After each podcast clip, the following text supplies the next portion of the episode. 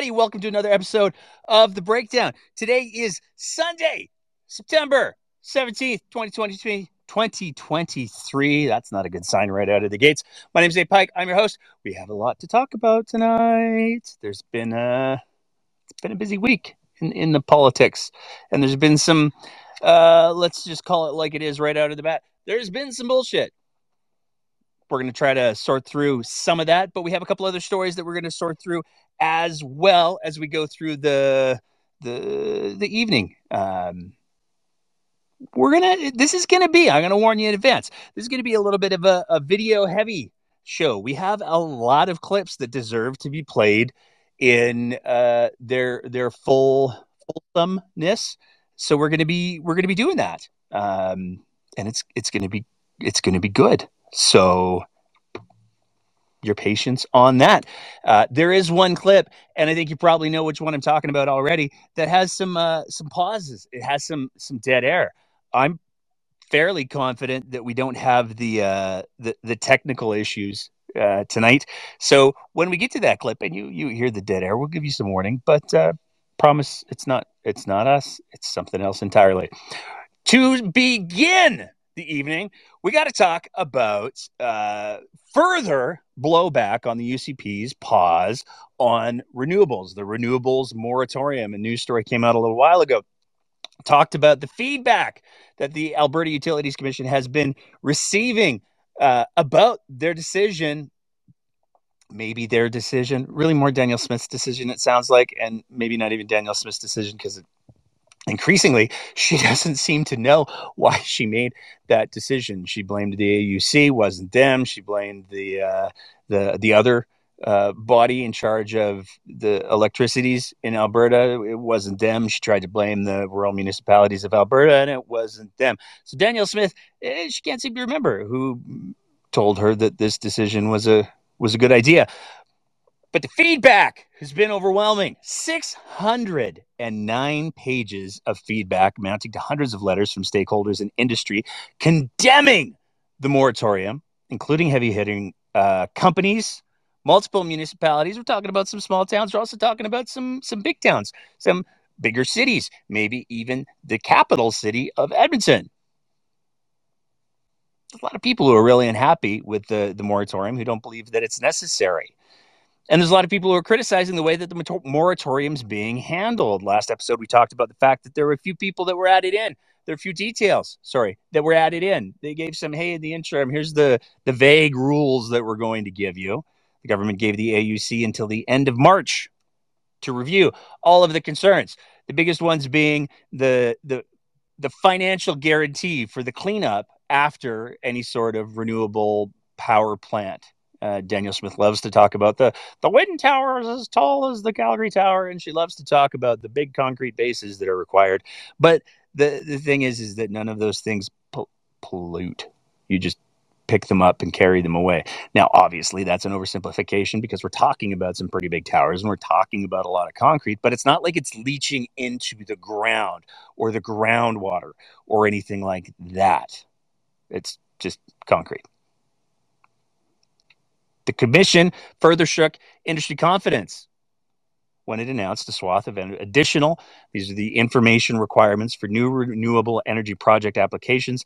And these came even before it started the inquiry. So the way it was supposed to work was the auc was supposed to say ah oh, we got to talk to people about what the what they want. What are the rules? How should we do this? What what are how do we deal with the the cleanup? How do we deal with the unsightly nature of solar panels and and wind turbines. How do we how do we address the the pristine views? How do we deal with all of that? Well they needed to have an inquiry in order to do those things. And yet they released these interim rules before they talked to any of the stakeholders about how it would be best to address them. So there's more and more confusion. That continues to go on with the whole renewables moratorium, but there's a lot of people, including investors, who are extremely unhappy with it. On our last episode, we talked to an energy lawyer who made it very clear that she was aware of at least one major project that said, uh, if Alberta's going to be like this, we'll head to Texas.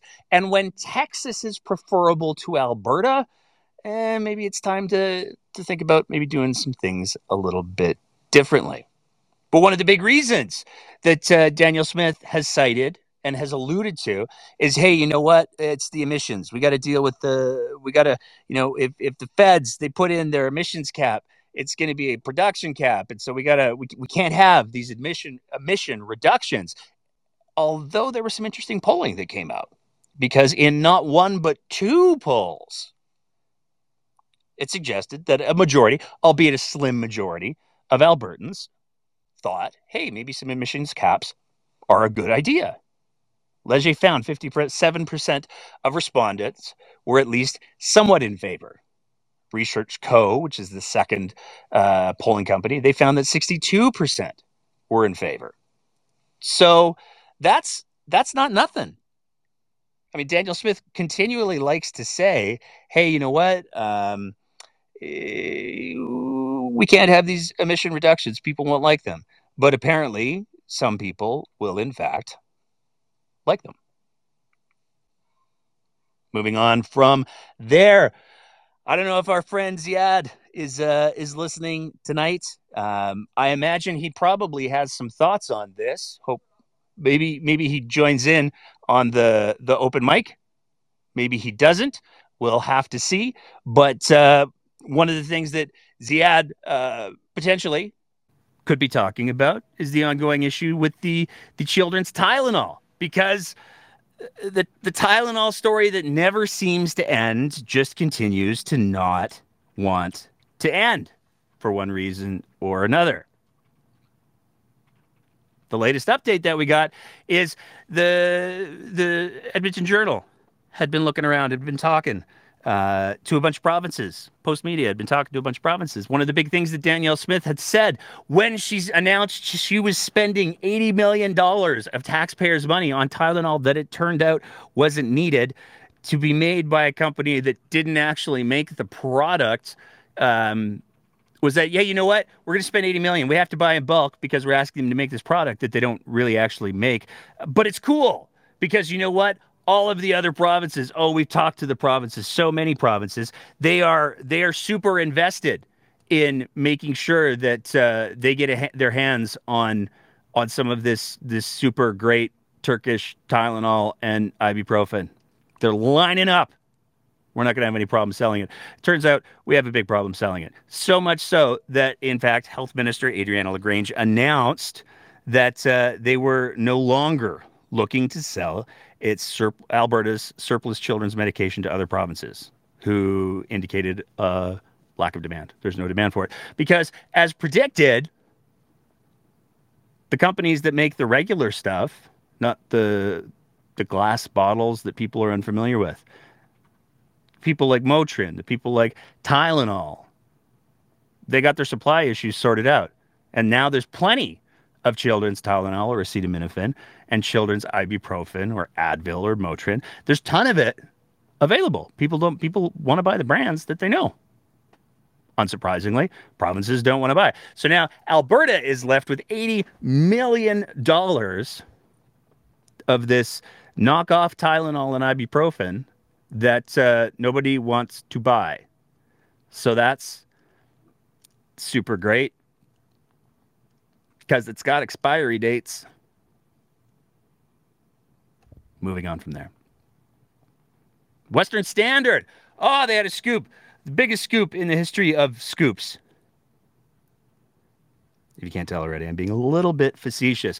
The Western Standard reported on uh, September 7th that, uh, hey, you know what? The Trudeau government, with their, their crazy emissions reductions, the, the, their, their continued dedication to trying to preserve the environment. Um, they're banning WD 40. It'll be banned in Canada to save the environment. Let's pick a beloved product that uh, many people use. I've definitely used WD 40 quite regularly. Uh, let's pick a beloved product and let's say, oh, the, the Trudeau liberals, they're getting rid of your WD 40. They're coming for your uh, lubricant of choice. Except that's not the case at all. Because as it turns out, WD 40 actually had to issue a statement because there was so much social media frenzy over this notion that uh, uh, people weren't going to be able to get their WD 40 anymore. It wasn't going to be a, a, a thing. WD 40 released the statement. It has recently come to our attention that false information is circulating online. The WD 40 brand products are being banned in Canada. This is not a true statement. Although there are currently regulatory changes pla- taking place in Canada, we have been aware of these regulatory changes and have been preparing for them for some time.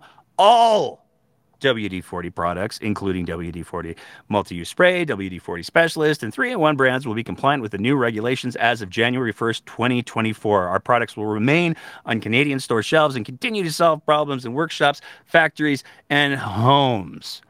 So again, we have the Western standard, the lower standard. I mean, call it what you will, uh, coming out with this these outlandish claims, trying to get people upset, almost as if it's politically motivated.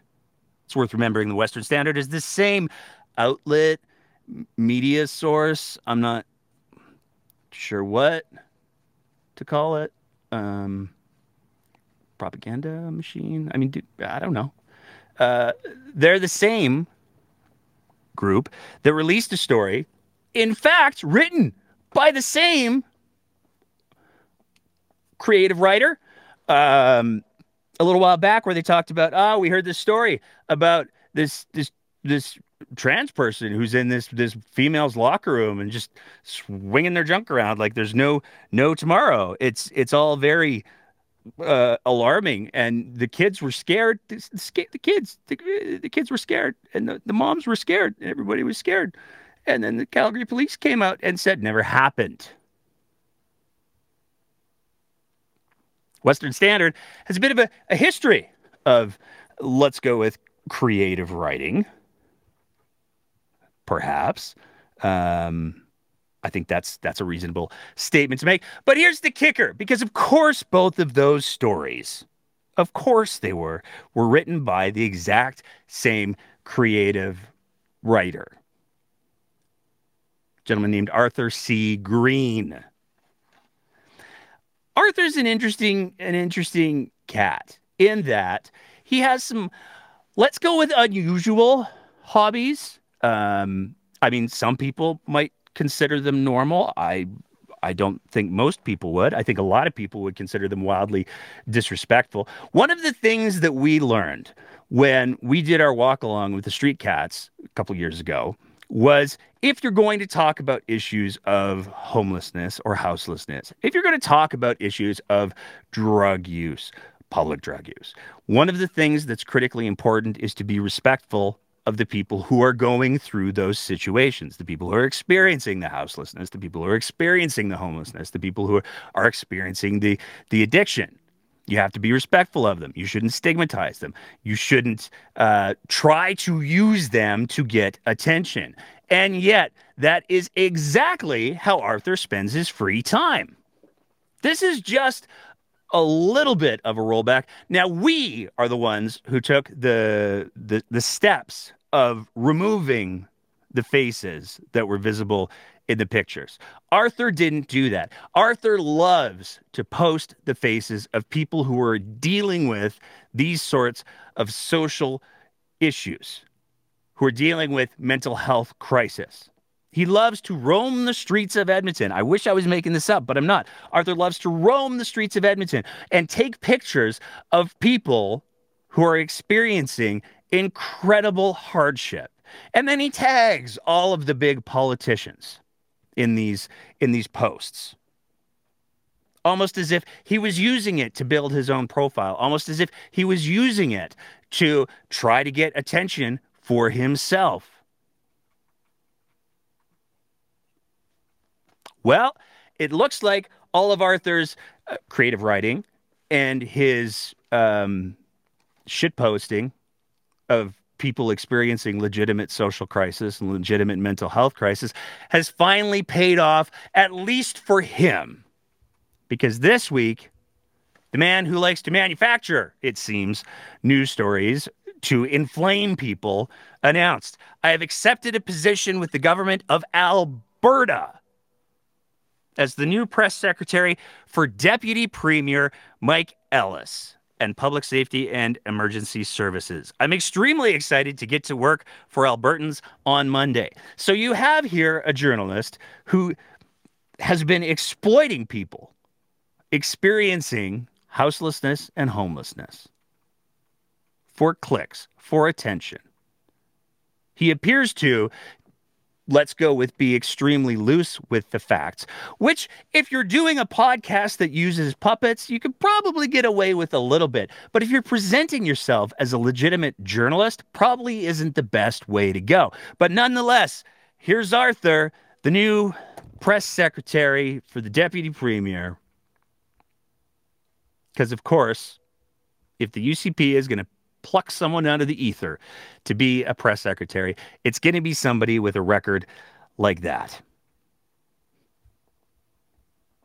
But speaking of UCP uh, and provincial government media, we got uh, we got a taste of a new thing, as if your province, your premier, wasn't quite enough to get your your fix of Danielle Smith using words. Um, the government of Alberta announced that your taxpayer dollars are now going towards a new program called Alberta Update, which will be running when the legislature is in session. It'll be running every week. When the legislature is not in session, it'll be running every second week. And it's literally hosted by one of Danielle Smith's employees, because of course it is. It is the UCP Alberta government propaganda hour. And if you sat through the first episode, it was nothing more than talking points and one liners and the host saying, Very well said, very well said. That was kind of his his whole repeated line. We're actually we're we're looking forward to putting together a greatest hits clip of the the host using the platitudes and pumping the the tires of all of the ministers that they have on the show. And they had a few ministers on the show. But leading the show starting the whole thing was Danielle Smith. And she was talking about some of the things among other things she was talking about hey you know what? Here's some things that we have to look forward to in the legislative session. And we wanted to highlight one of the things that she talks about but at the same time it's the first 10 seconds that really are just chef's kiss uh, we have a new health minister, Adriana LaGrange, mm-hmm. who brings just a wealth of knowledge to the role, having been in education before, which is a very complex, large, uh, large ministry. She's going to be bringing forward some reforms in the fall that uh, will allow us to restructure healthcare so that it works so much better than it does right now. I'm very excited about that. Now, there's a lot to unpack in that clip. I mean, first of all, I love Adriana LaGrange, just a wealth of knowledge, a, a, wealth of knowledge. Adriana LaGrange, who couldn't even remember how it was that she found herself in a position where she gave one of her constituents and donors a huge contract when kids were doing back to school masks. Adriana LaGrange, who's so on the ball, she couldn't she couldn't remember. Neither could her staff, for that matter. How it was that the the pamphlet for that one company crossed her desk when there were literally plenty of other Alberta companies who actually made the masks here in Alberta who had put up bids at a better price point. How is it that that one company got a huge chunk of the the mask money that was put forward to put kids back to school during the peak of COVID? Couldn't remember how to do it, but she brings a wealth of knowledge from it, very complex. But the other piece is interesting is Danielle Smith has been very, very clear. She said it on her radio show. She's saying it again here. She's got some things in mind for healthcare. A lot of people looked at the Dynalife scandal and they said, hey, maybe that's maybe that's the learning point that perhaps privatizing healthcare isn't that great. Danielle Smith's reaction was, no, no, we're just stabilizing it. But really what we need to do is privatize more. So the fact that she's saying that healthcare is going to be one of the key items in the legislative session gets to be really important and really relevant really quite quickly. Especially given some of the other events that we saw going throughout the week. And this is where we're going to talk about the E. coli outbreak, which is, to be clear, absolutely tragic.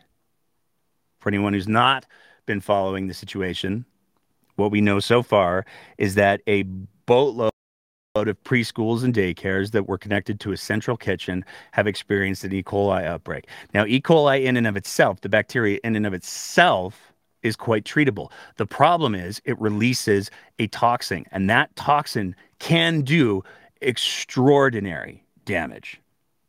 there have been well over 300 cases that have happened with dozens of hospitalizations. And as per last count, almost 10 kids have had to undergo dialysis. This is a huge crisis. And it has been handled in, I don't know, I guess, ways for a while. One of the first things that happens after almost a week of silence was Adriana LaGrange and uh, the Minister of Health, sorry, the Minister of Health, Adriana LaGrange, and the Chief Medical Officer of Health, who as of yet hadn't made any real public appearances since he got the role, they came out. And, you know, if you've got 10 months or so after taking a job that's going to be in a high profile position, you might think that maybe the powers that be would offer up, I don't know, some media training, some talking points for your very first press conference. It's a big deal. But what we saw in the first press conference was anything but. It's been a week, right? So, can you explain to those parents who have kids in hospitals why it's taken the chief medical officer of health and the minister of health a week to even address this publicly? That's a question for both the minister and the chief medical officer. So there have been daily communications, and uh, as we've been collecting, specifically for you, for you guys. Um, I think again, this is uh, this has been an investigation that's been ongoing. There have been daily reports coming from Alberta Health Services. Uh, Minister LaGrange and myself have been following this extremely closely, and uh, it, uh, at this point, we felt that it it, it was prudent and uh, and appropriate for us to appear here and to, to speak to Albertans and to answer your questions. But uh, we didn't feel that there was urgency to do that up until this point. We didn't feel there was urgency to do that up until this point. You'd almost think it couldn't get worse in the initial response from the government, but we managed to roll out the cliches as well. We saw tweets from both Adriana LaGrange and Danielle Smith just a day prior, two days prior to that press conference, where it was all about the thoughts and prayers. We're sending thoughts and prayers. Not quite good enough. Not by a long shot. Because here's the problem with saying things like thoughts and prayers. One of the big problems with saying things like thoughts and prayers is first of all, you're making it about you. Well, here's what I'm doing. That I'm doing the one thing that, you know, my thoughts, I'm experiencing those. So those are super valuable to everyone external to me. Also, my prayers are the same. So I'm doing things for me is really what thoughts and prayers are all about. It is a lazy way to say, I'm doing the absolute bare minimum, perhaps even less, but I'm using words to make it sound like I care. And it wasn't good enough for a whole bunch of different reasons. The parents of some of the kids who were affected came forth with a letter that was published in Global and they said, "Hey, not not good enough. What are you going to do?" On September 14th, this was published. And the parents very justifiably described in painful detail what it was that some of these kids were experiencing.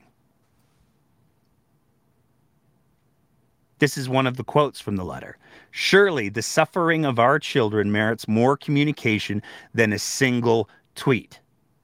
It's important to realize that the last three to four years, we've kind of been dealing with this ooh, greater awareness of public health stuffs because of this pandemic thing that was going on. And I don't think that it's unreasonable for people who are affected by a major public health situation. It's worth noting that this outbreak is already being labeled as one of the worst E. coli outbreaks in the history of not just Alberta, but the country. And it's an outbreak that almost exclusively in the primary infections at least, has been affecting kids. Now, of course, there's secondary infections now as well, and we're starting to hear about how that's affecting the elderly as well as more kids. But a single tweet obviously isn't good enough. And some of the, the language is absolutely heartbreaking from this letter. And so it came to pass that Danielle Smith decided to hold a press conference. And there were a couple of things that came out of the press conference. And yeah, we're going to do the moment, we're going to get into the moment. But before we do, one of the most fascinating quotes that came from Danielle Smith was this one. First time that they've heard from you, and we've heard from parents that that has been very difficult from them, that they have wanted this from you and they have wanted it sooner than two weeks into this. How do you respond to that? Well, I do have to take the advice of my health minister.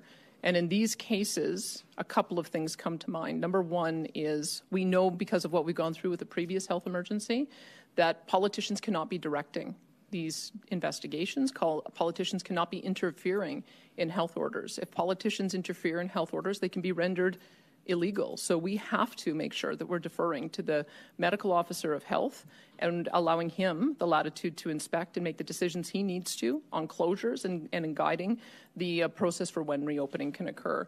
Um, the other part of the factor was we we didn't have answers in the first week. I mean, I.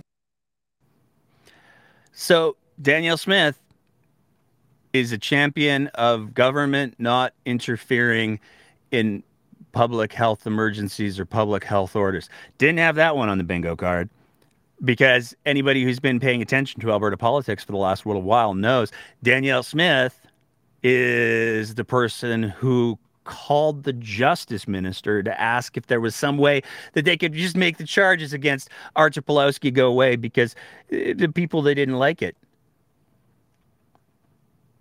Danielle Smith ran her entire leadership campaign in no small part based on the idea that you know you just can't leave it up to these these doctors and these these public health experts. They they they, they just go ahead with their science and they get all out of control.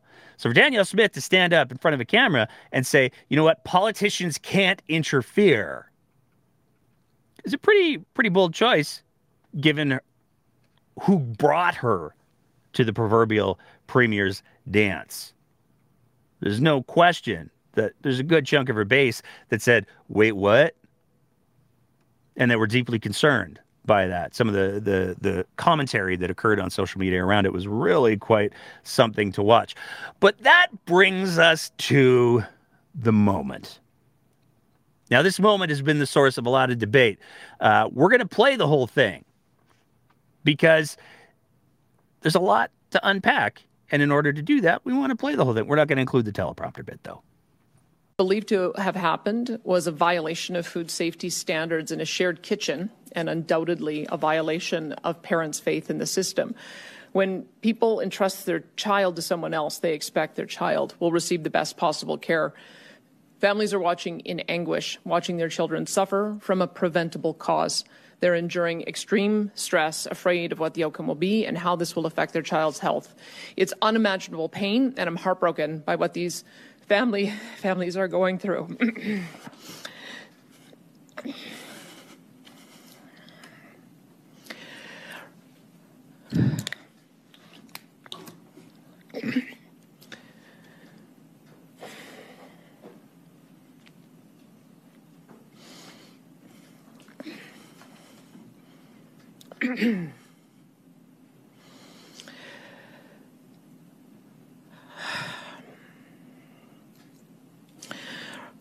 Right now, the most important comfort I can offer is the promise that each sick child is getting the best possible care. And I would just like to thank all of the medical professionals who have been doing everything they can to treat and to heal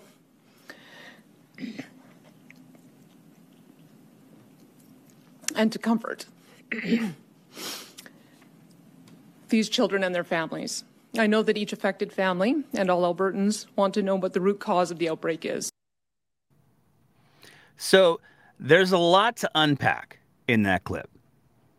At the end of the day, there's been a lot of people who have questioned, let's go with the sincerity of some of those pauses. There's been a lot of people who have questioned the how sincere, how real, how heartfelt the emotions were that caused Danielle Smith to pause like that.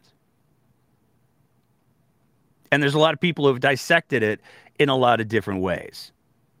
There's a lot of people who have said, hey, you know what? That was a great way for her to make herself appear. Like, oh, she just cared so much. She was overwhelmed in the moment, but she hit the ground running real quick after. There's a lot of people who have said, hey, you know what?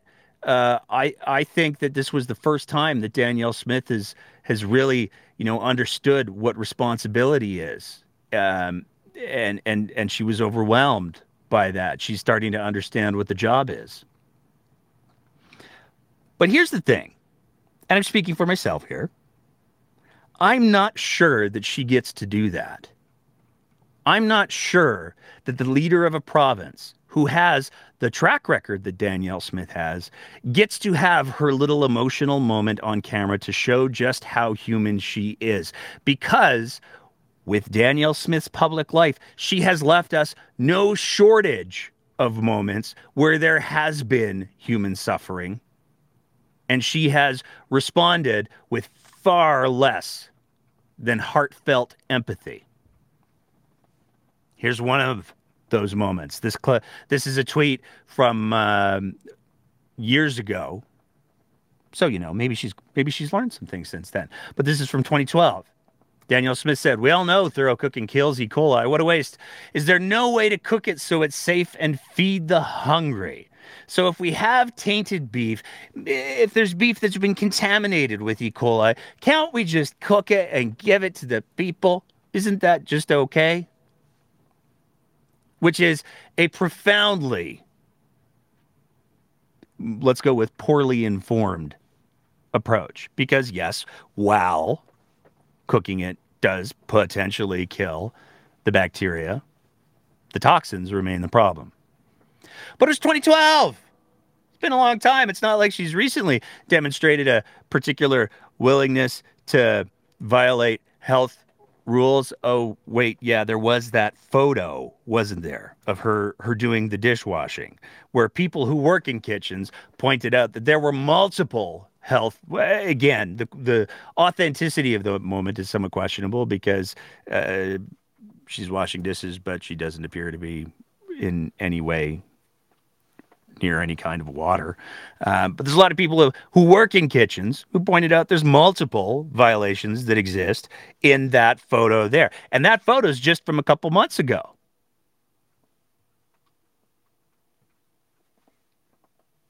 But there's always, always more with Danielle Smith. That's part of the challenge one of the the the accounts the twitter accounts i i seriously if i ever find out who this person is i will buy them a fancy cup of coffee of their choice.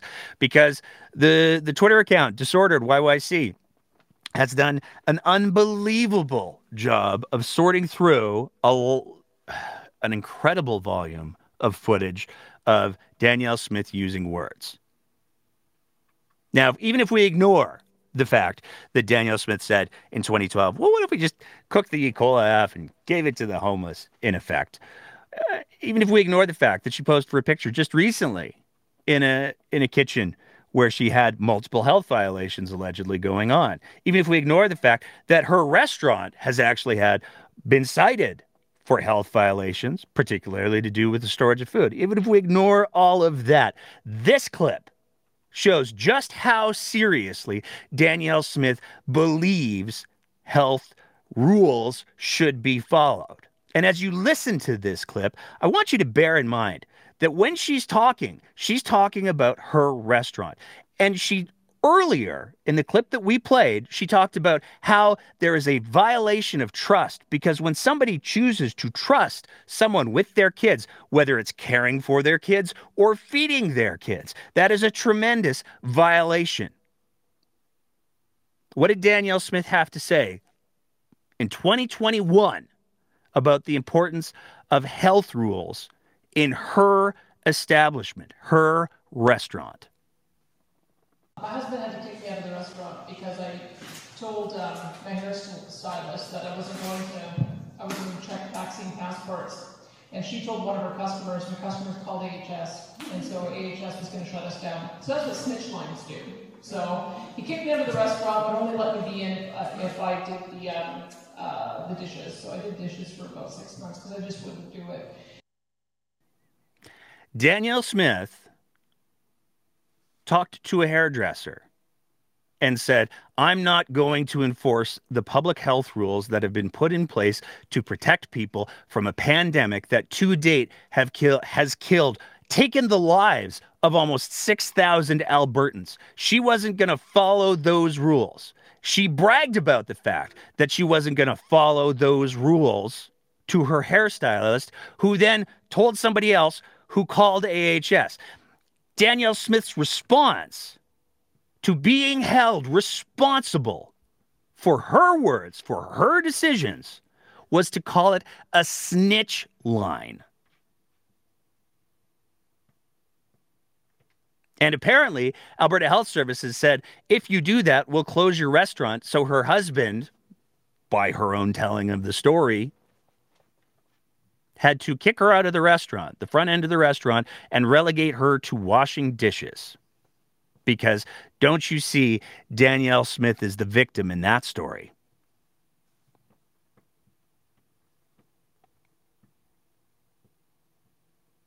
But of course, there's still more. Because on Friday night, we got news that the province had announced that there were going to be additional closures. There were, in fact, going to be six more closures.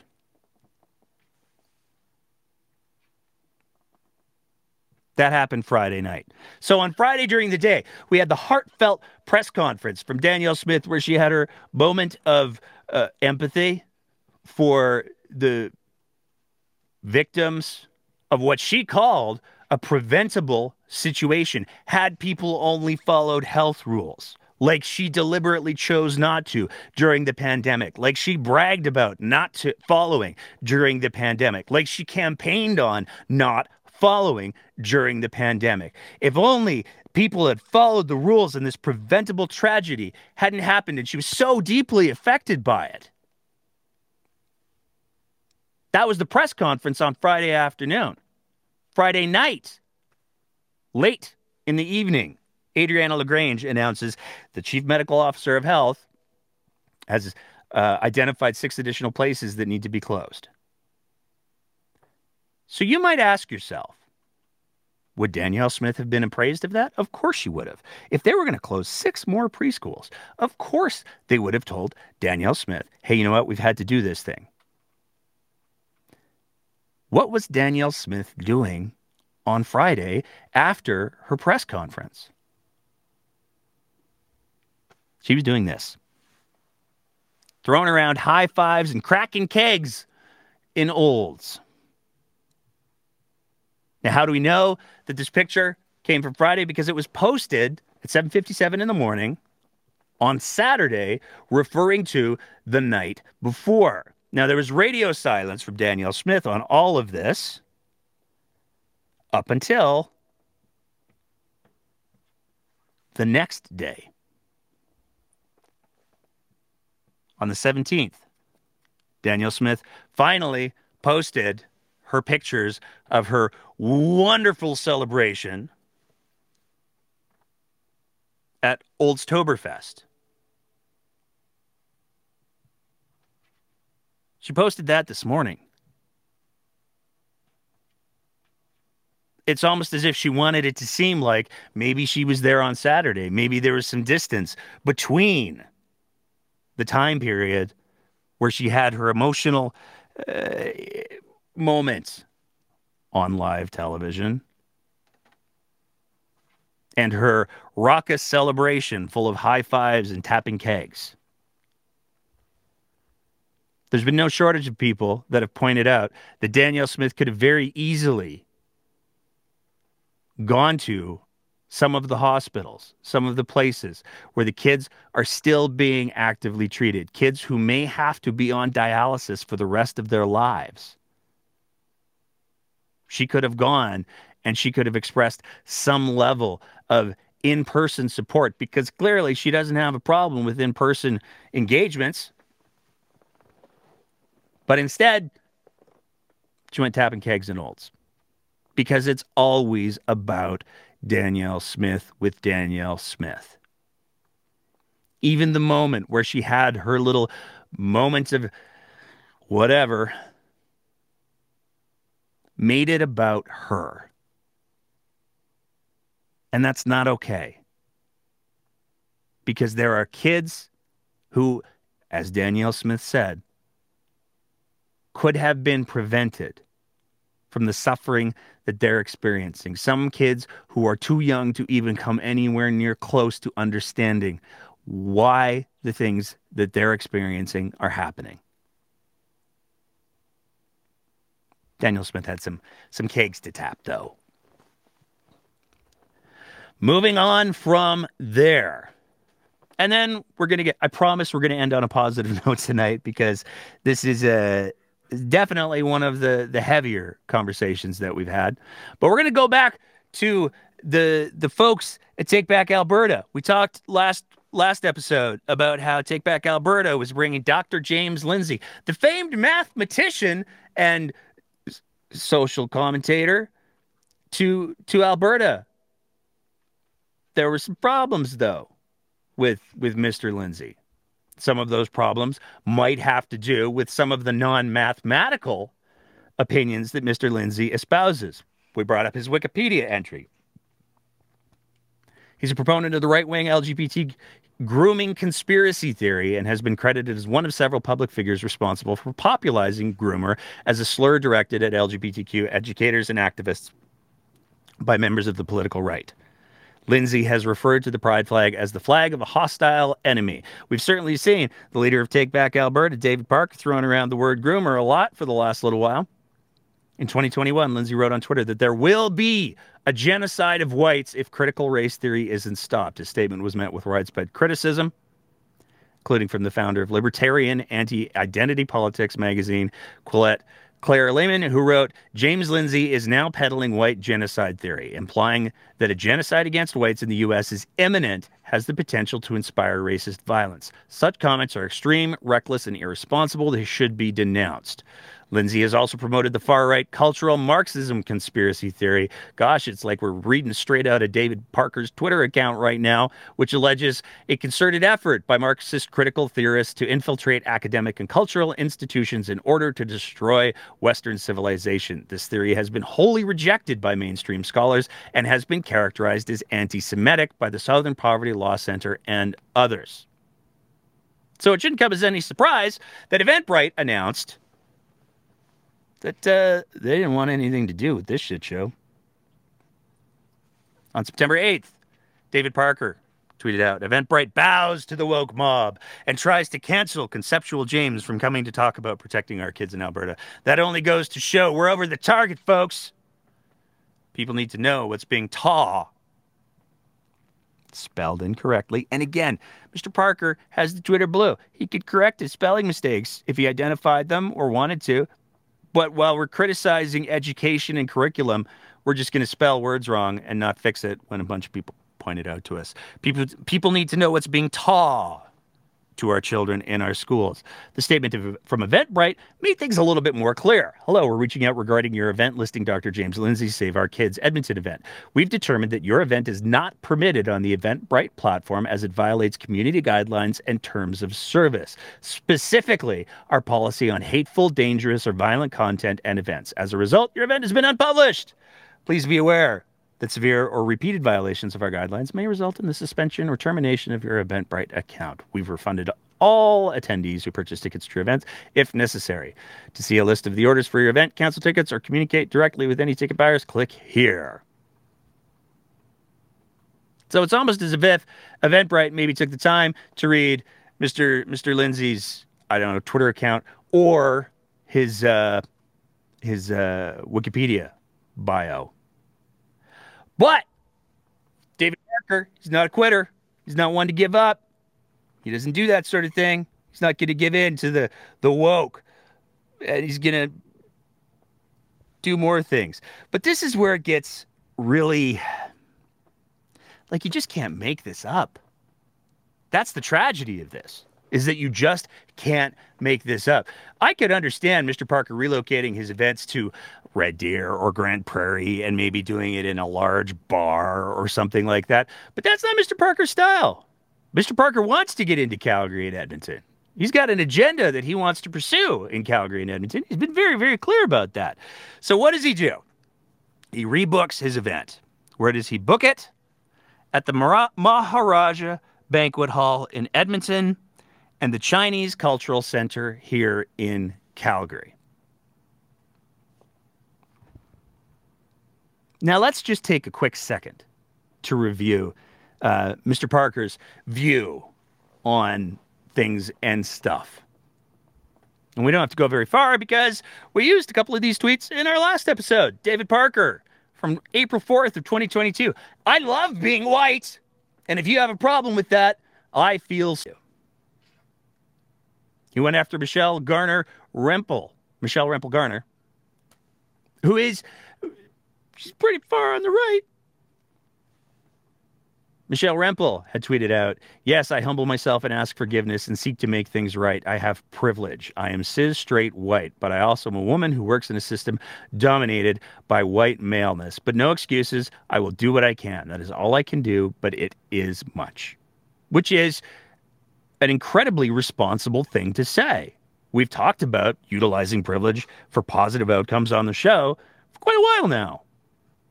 David Parker's take on it never forget Michelle Rempel is ashamed of the color of her skin, and she ex- she believes she exists in a system dominated by white maleness. This woman is not on our side of the culture war. Vote a code accordingly. So Mr. Parker makes it very, very clear. He loves being white. It's the best thing ever.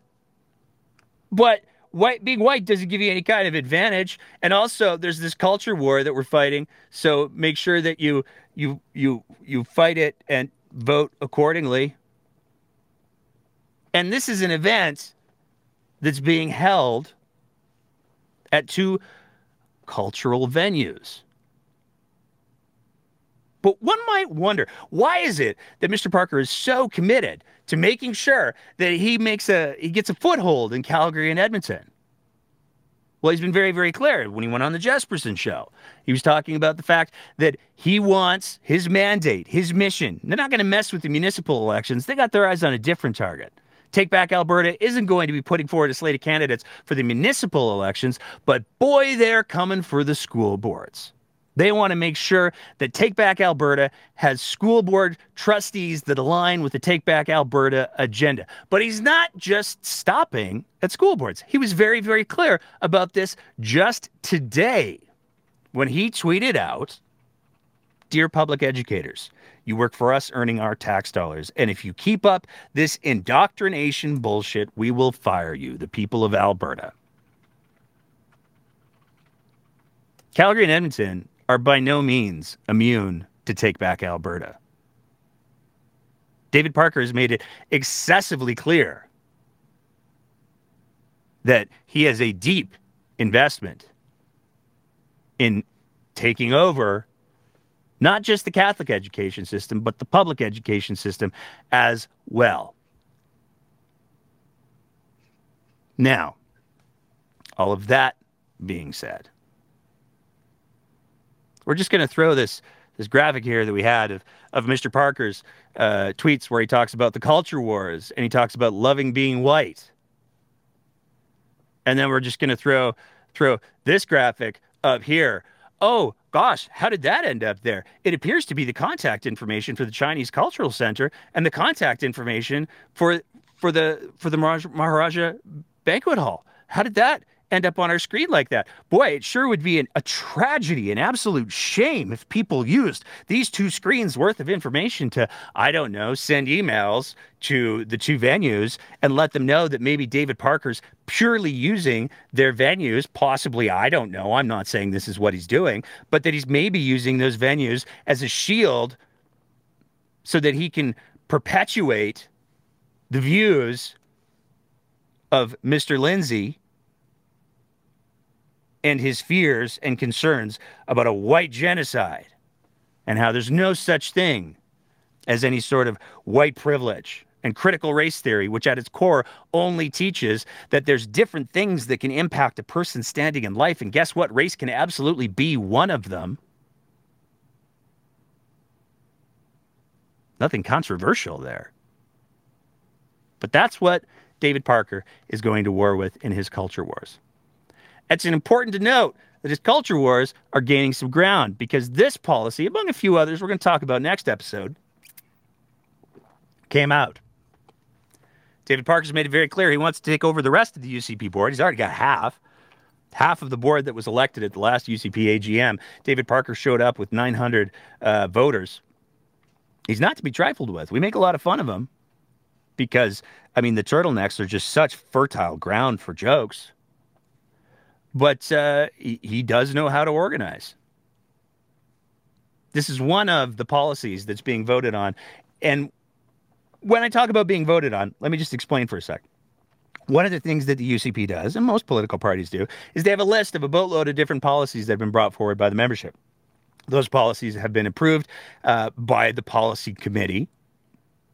And then they say to the membership, okay, we only got a little bit of time because Danielle's got some speeches. We're going to give out some awards. It's a, it's a whole event. So we have a limited time of what could be voted on. So what we'd like you to do is rank which policies you think are the most important. So this is not a draft policy. This is an accepted policy. The importance of it is being debated by the UCP membership. The United Conservative Party believes that the government of Alberta should require teachers, schools, and school boards seek parent guardian written consent prior to changing the name and or pronouns used by students under the age of 16.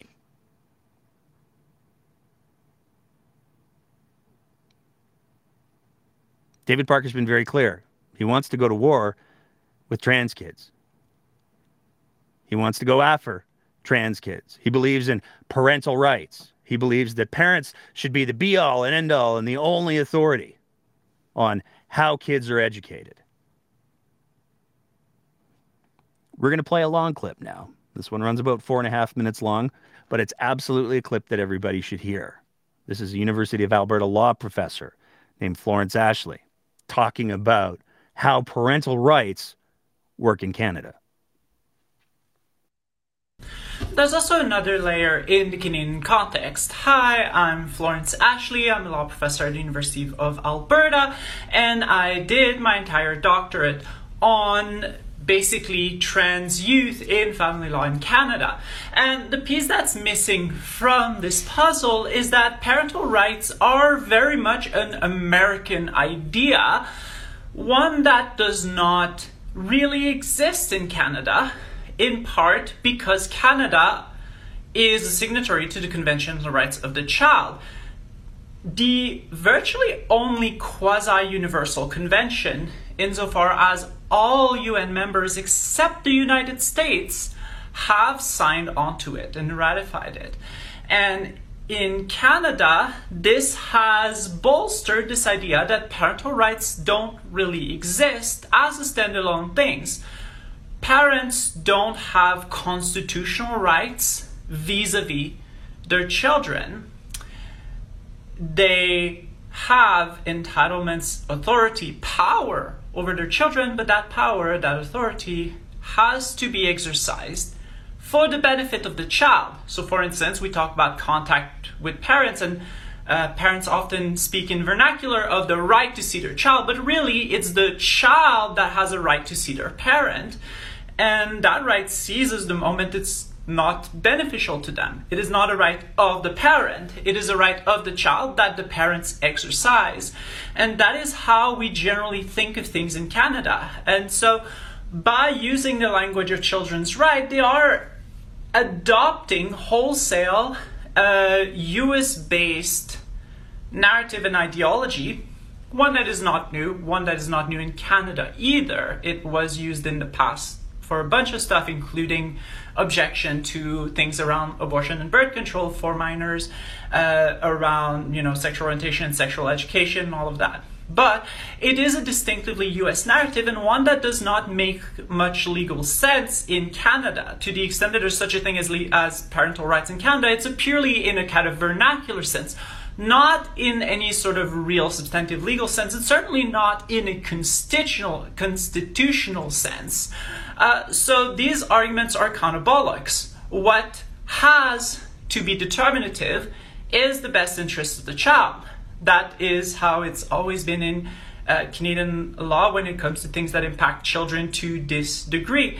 And there's very clear precedent around it, and also a lot of law that speaks to the significant autonomy that youth have. In fact, more often than not, they are granted more autonomy when they disagree with their parents because uh, courts have a sense that they are less likely that to be having that view really just as kind of an uh, an extension of their parents. So oftentimes there are concerns that parents are essentially using their children as mouthpieces, and in fact, the rights being claimed by children are actually uh, the parental views and not really necessarily the genuine views of the child.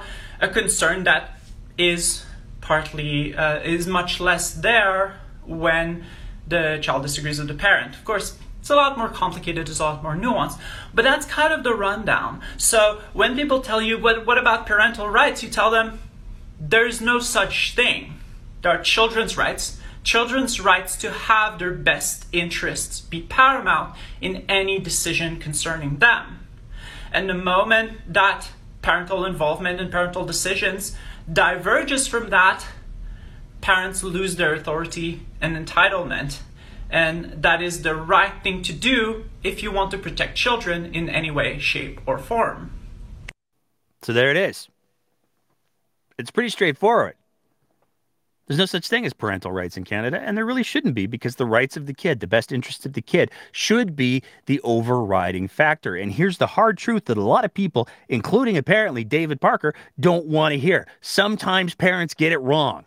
Sometimes parents don't know what's best for their kids because they're bringing their own baggage or their own trauma or their own whatever to the table. And they're not able to see past their own, quite frankly, bullshit and put their child's best interests first.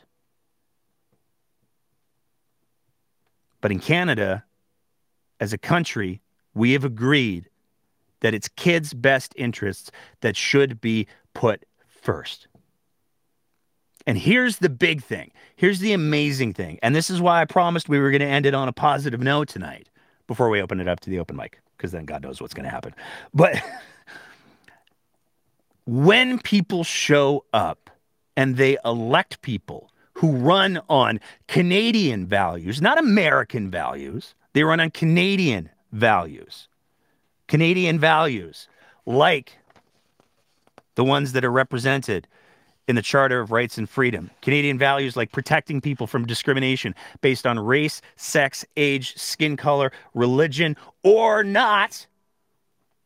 Because you can choose in Canada to be religious or not. That's still protected under the Charter.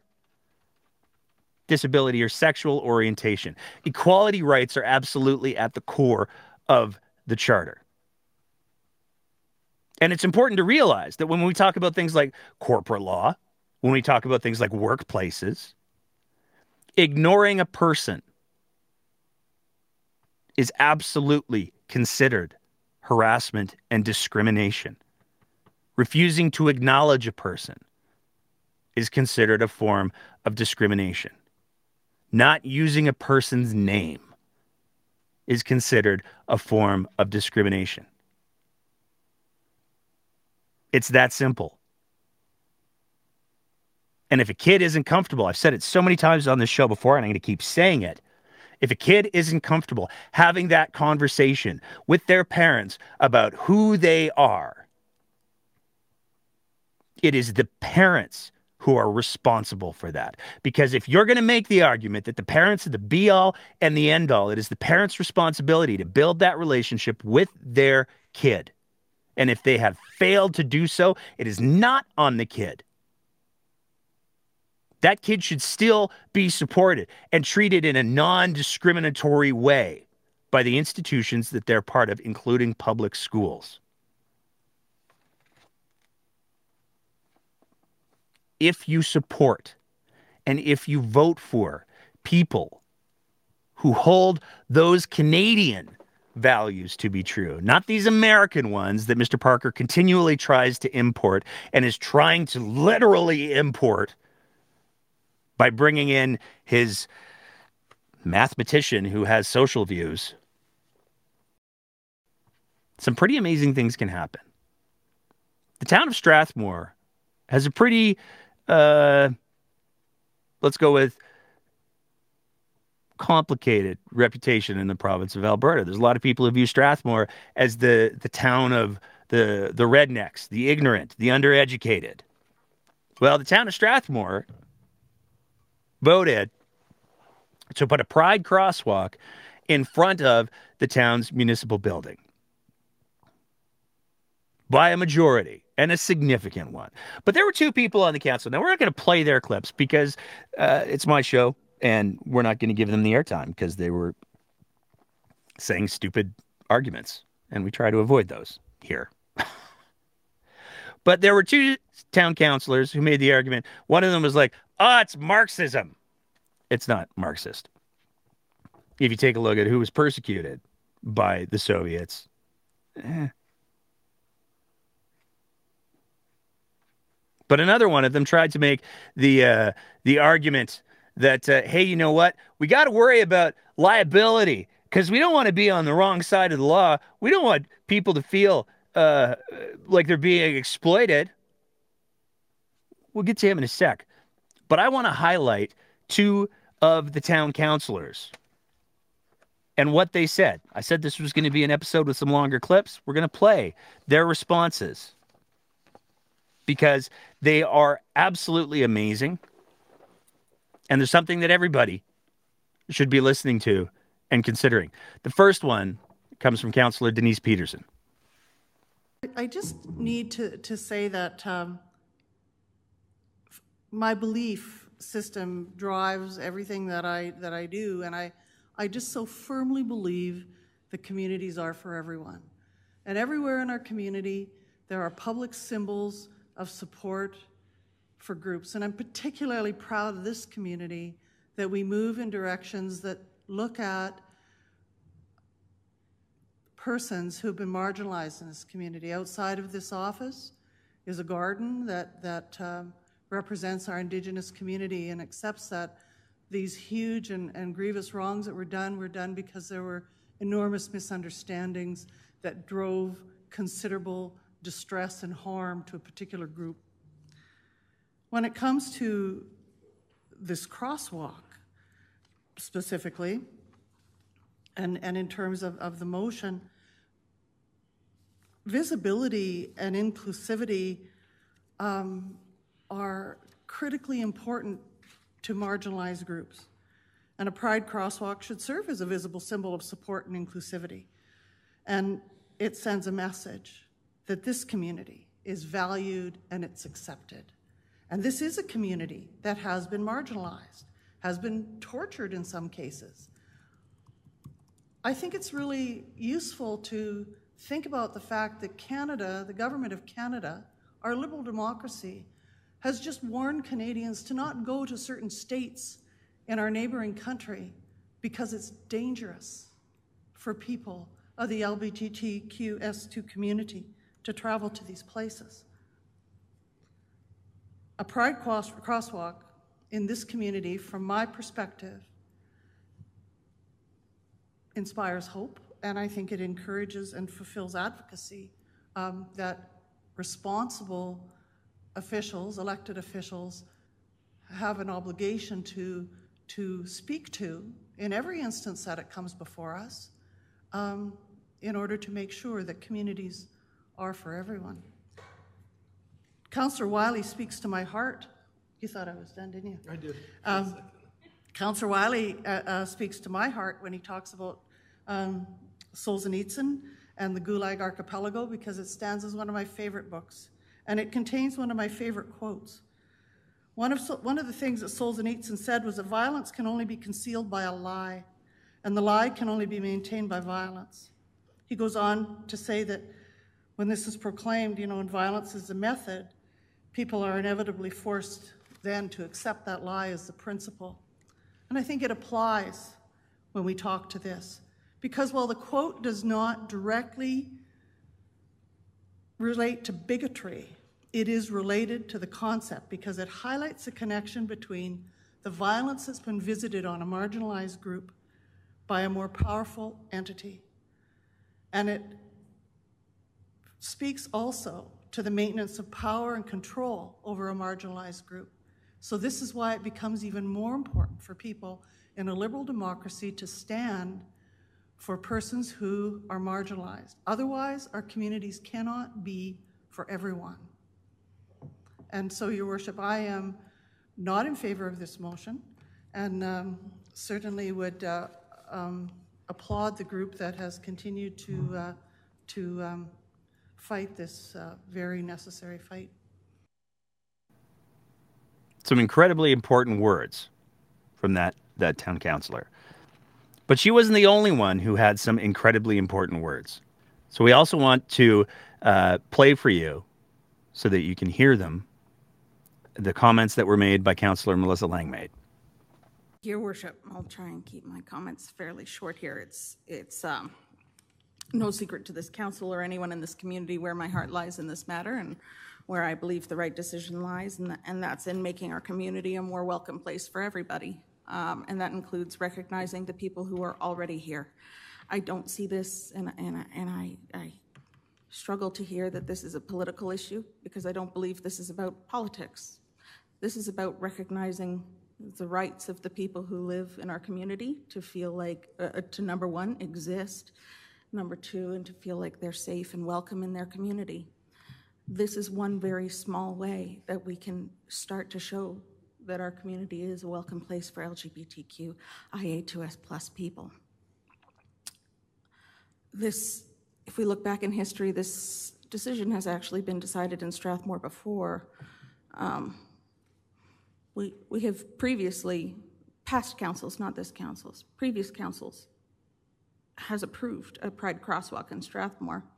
And when I discussed this with members of the community, I received very feed, varied feedback. However, one common thread I heard was, wait, didn't we do that already? Which tells me that this is more than time. This is more than time that we do this. As my as my co-counselor, uh, Councillor Peterson has mentioned, we have si signs and symbols of welcome and inclusivity of all groups all over this town. Uh, this is another one, and I'm so yeah. I I'm just going to keep it to that. I I do not support this motion.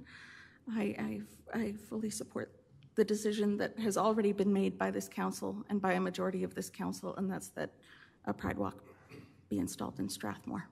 And I hope we can move on so that we can decide a location. Those two speeches from those two counselors represent what you can get if you vote for Canadian values. If you don't go down the rabbit hole of conspiracy theory and fear. Those two speeches are incredibly powerful and they're incredibly important, not just because every single word that they said rings true. But because those words rang true in Strathmore, Alberta, and the town of Strathmore, Alberta made the decision to put a pride crosswalk in because communities should be inclusive places. Communities should be places for everyone. The same should be said about public schools. And this is why it is so, so, so important that people pay attention to the fear mongering that people like David Parker are trying to whip up to their own advantage, to their own gain, to their own insecurity. Because that's all that it is. And when we take a look at what Canadian values can be and what Canadian values aspire to be, and I'm not going to stand here and say we knock it out of the park as a country every single time, because God knows our history is littered with tragic examples of where we as a society have failed. But there are also many examples where we as a society have become better than we were. And that's what we need to focus on. People who want to drag us back into the past need to be left there because the future of this country, the future of this province is going to be decided by people like those two amazing counselors. And if those two amazing counselors can exist in a place like Strathmore, Alberta, they can exist anywhere in this province if people choose to show up for them so that they can show up for their entire communities. Now, of course, there's a kicker. Because there always is. Because there's always these patterns that seem to emerge. Because when we take a look at one of the counselors in Strathmore who spoke about the risks that could be, the legal risks, my God, the legal risks that could be associated. We wouldn't want to expose anyone to any sort of legal risks. We wouldn't want to run afoul of the legal system. Well, we're talking about Jason Montgomery. Jason Montgomery, of course, being the Strathmore town councilor who faces charges of sexual assault, extortion, and criminal harassment. I'll read from the article here. Jason Montgomery is also charged with publication of an intimate image without consent, extortion, and criminal harassment. The town councilor is next scheduled to appear in court in Strathmore on August 15th. The publication ban protecting the identity of the alleged victim is in place. Via written statement, the town of Strathmore says it's aware of the charges uh, against Montgomery. Why is it that it always seems to be the people who want to control other people behave like they believe it's their inherent right to control other people. And the people who just want to let everybody live and let live don't seem to be doing any of those things. Now, I probably should say that these are charges and he hasn't been proven guilty in a court of law and rana, rana, rana. But the reality is, over and over and over, we see that the people who are most against other people simply having access to the same rights, simply being able to enjoy the same sense of community that they do, those are the ones that seem to be willing to step over all of the lines. Support people like those two counselors that we played for you tonight. And with that, before we open it up to the open mic, we're going to bring in, because God knows the middle aged white guy pontificating on Danielle Smith's uh, moments of whatever that was is uh, is gonna. I have the. Let's just bring it out now. There you go. I can't speak for for women in politics. I'm not going to speak for women in politics. Instead, I'm going to get a woman in politics to do that because that's much safer, I think, for probably everybody. And with that, I'm excited to welcome back to the show, friend of the show and Politico, Sarah Biggs. Sarah, how are you doing tonight? I'm good. How are you? I'm doing fantastic. I'm just gonna gonna drop the the background in there. Sarah, want to start. Danielle Smith. I mean, here's my thing. This this is I'm gonna I'm gonna throw my little line out, and then I'm gonna get your thoughts on the on the Danielle Smith I don't know. Some people might call it a performance, uh, but I want to hear your words in a sec. Here's my big beef with this. It seems to me that Danielle Smith isn't just part of a culture that places individual freedoms ahead of everything else, including the suffering of others. It seems to me that that it's not just that. Danielle Smith, and I played the clip where during her campaign for leadership, she talked about how, ah, you know what, there are these health rules in place for my restaurants. And I said, to hell with them. And then somebody went and reported me. Can you even believe it? And my husband made me wash dishes. I'm the victim here. Um, she has fostered that culture of placing individual uh, freedoms ahead of literally everything else. Consequences be damned. That being said, Sarah Danielle Smith stood up she touched her heart. She opened a bottle of water. Didn't drink anything from it. Do with that what you will. What'd you make of it all? Deflated balloon. Look, you know, when I was so Friday was a little crazy, but I, I caught glimpses of it, and I was like, okay, so there's two things. It's either they told her to use that tone and go on with it, that it would work, or two, she fucked around and she found out. So the latter, probably not as possible as, you know, uh, the first option. But if if it was executed, it was not well executed because we saw that, that there was some partying happening uh, on the very same day. Um, you know, it took her how many days? 12 days to come out. And then we were fed with the I don't believe that politicians should interfere with public health orders kind of justification. I had to listen to it five times because I, I, I thought I, you know, I thought I was losing my mind, but she is fostering, but she is also being used as a tool to foster and farm rage. That side of the political like they kicked the overton window and then they brought Danielle Smith in because people are they they have managed to culture that anger and make it extremely powerful because you know usually we're canadians we don't fight. Like there, there's they think during World War II and you know they think there's culture war and everything in between. But yes, there is now because they decided to make it so. Because in their messaging, because of like, did you see what happened Deer today? Like, what the fuck? Don't tell me it's a, not a Christo fascist agenda. Like there were people on crosses. I respect every religion, but don't try to tell me that you're trying to protect the kid to protect the kids when you're putting yourself on the cross and you are trying to represent the religion that has the most sexual abuse and cultural destruction that we have seen a very, very, very long time in history. So there's a little bit of a false narrative today. Um, there's always a false narrative, but you know, I, I think they're using her as a tool as well because we've seen the, the tweet on Friday. They were like, this is your warning. You know, after the Danielle Smith announcement saying that she doesn't believe that, you know, CMOH should listen to politicians because after that they are not in a position to continue with, you know, prosecutions and whatnot um, because everybody's getting tough on crime.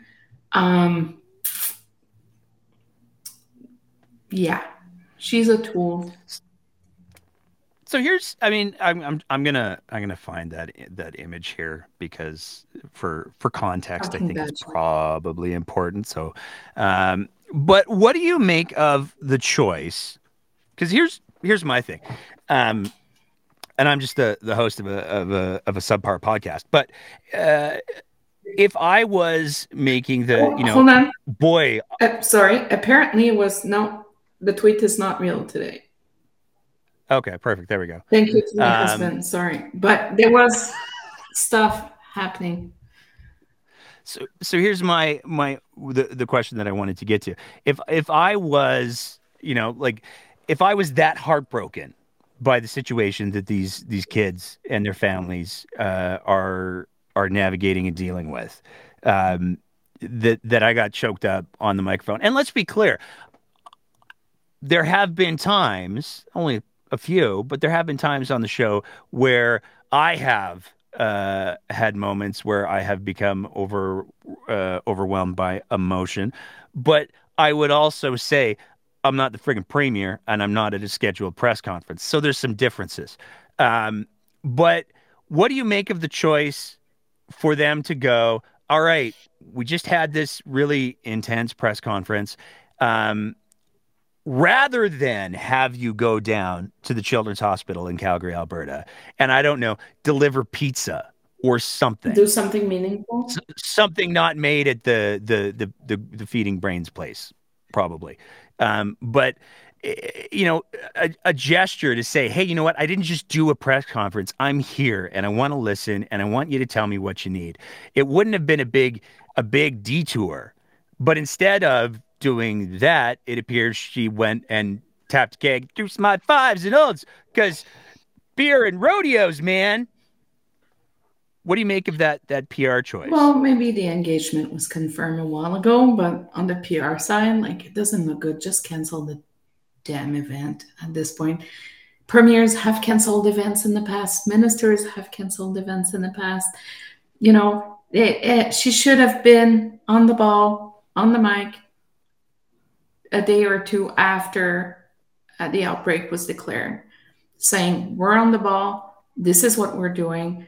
She should have been there. She, that's the thing, because when things like that happen, so there was a lot of pressure for Smith to come out. That's number one, to come out in the shadows. Because when things like that happen, the population's looking for leadership.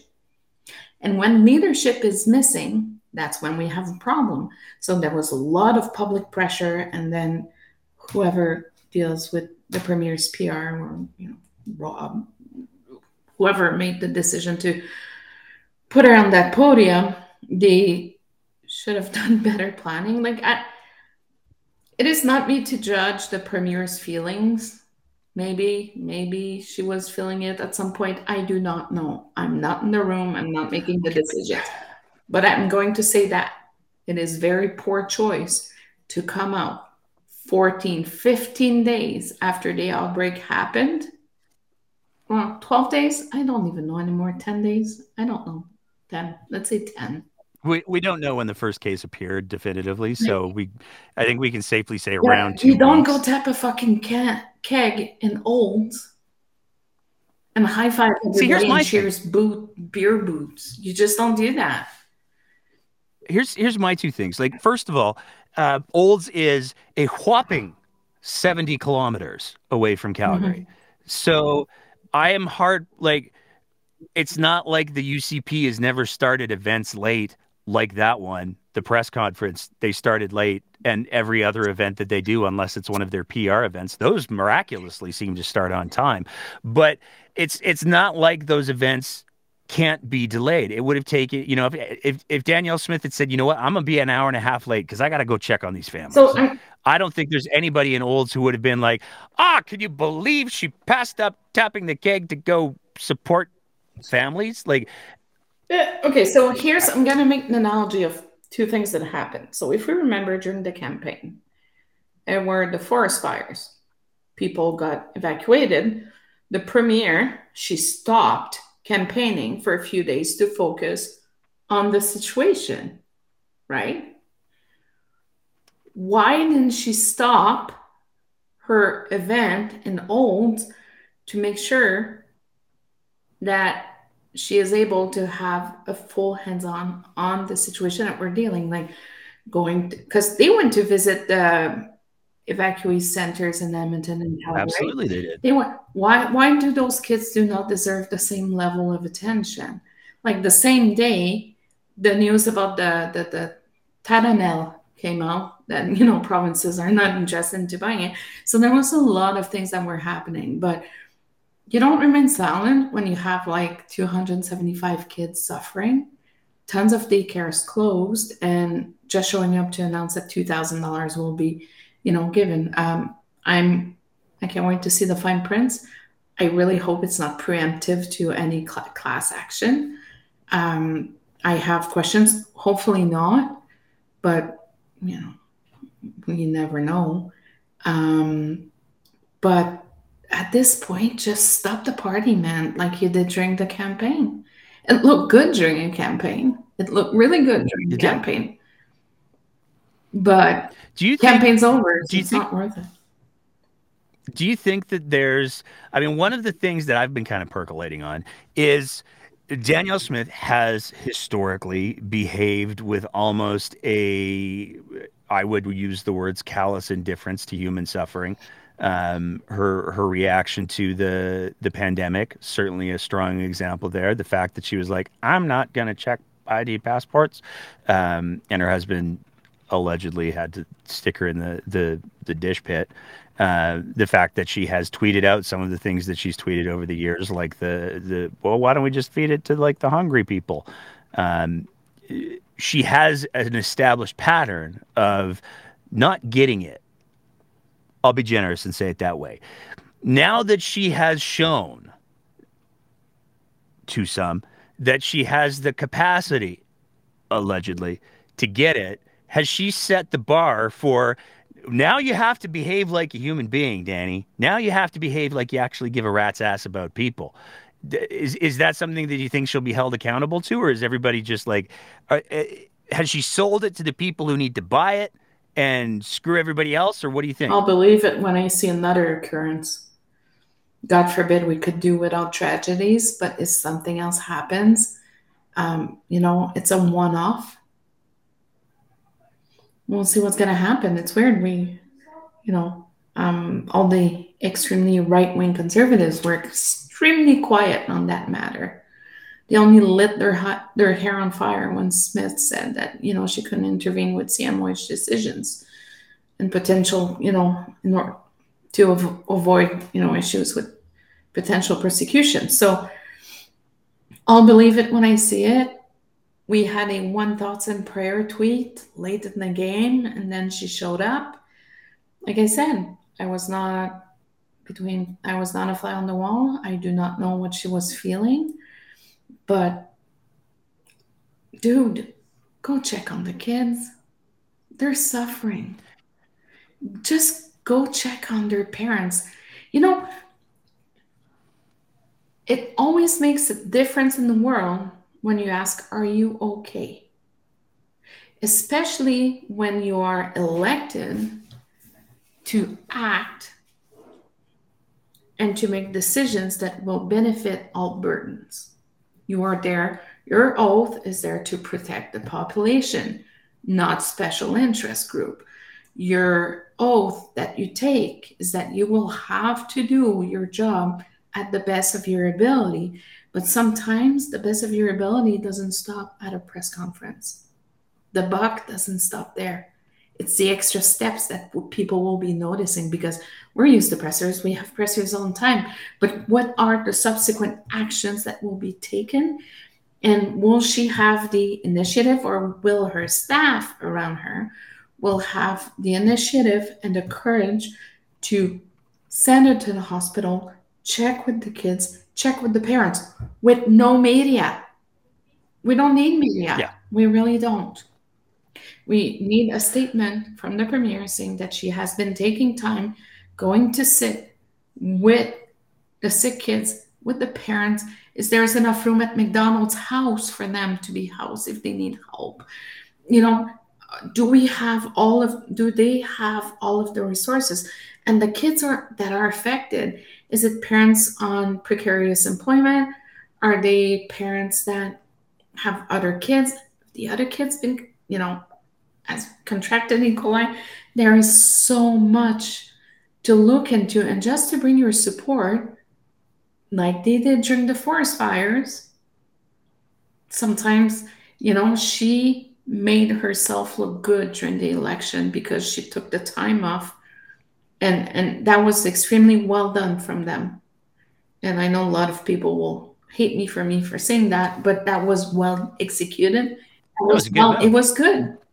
Because you know when we're seeing rallies other places in the province and you know a lot of people were like what's going on? But don't stop being out of touch is what i have to say. Because there's kids i just want to i here's here's the thing that I want to point out because I know that there's going to be people who who who hear that part and go, "Oh, but she would have gotten in the way." Let's be clear.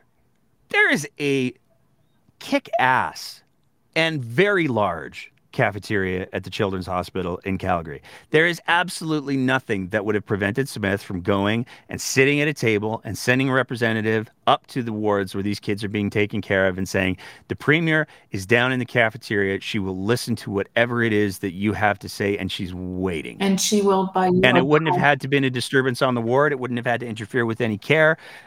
Parents could have gone down, whatever there's lots of creative ways to to do these sorts of things without it having to be a I'm going to trip on this IV pump or whatever. But being um, a human takes a lot of work.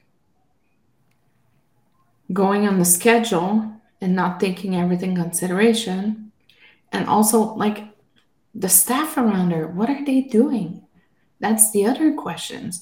If we're all gung ho on protect our children, protect our children, well, go show sympathy to the children that are suffering right now. Send your Minister of Health. Send the Minister of Children's Services.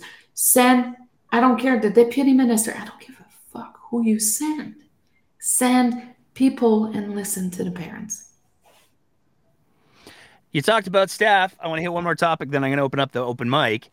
Um, we got a we got a new press secretary, Sarah Biggs. So here's here's my thing. Here's my question with the the the press secretary decision, the the decision to bring Arthur C. Green into into the fold. There's no question he's a very good poodle. I think he's a, he's a very very good poodle. He does the the little prancing with the feet and everything very very well. Um, but if you're trying to build credibility for the deputy premier, you're trying to build credibility for the the emergency response uh, ministry or whatever it's called. I don't remember. Um, if you're trying to build credibility for those things, going into a legislative session where you've said, "Oh, we're dropping the hammer, we're making it. It's going to get. Well, it's going to get. We're going to uh, zero tolerance. There's going to be zero tolerance for the things that we don't like. We've had a press conference earlier in the week are you going to bring in the guy who who makes up stories for the Western Standard? Is that your first choice, Sarah Biggs? No. does it? Does it? Okay, but in all seriousness, do, do you think it hurts the credibility? Uh, do you think anybody cares about the credibility? I mean, I'm going to be making jokes about this. This is a gift for someone like me because. Well, that's the thing. For I, someone like us, Andrew Yule, how much time? don't read the comments. Sorry. But for people like you and me, or, you know, not the average citizen that doesn't read the Western Standard, doesn't care about the Western Standard, or, you know, only get their news from Rick Bell. Hi, Rick. Um, I love Rick. He's lovely, but, you know. Um, I miss old Rick. Um, they they won't care. I miss the dinger. they don't they won't care and they don't know who he is. That's the thing.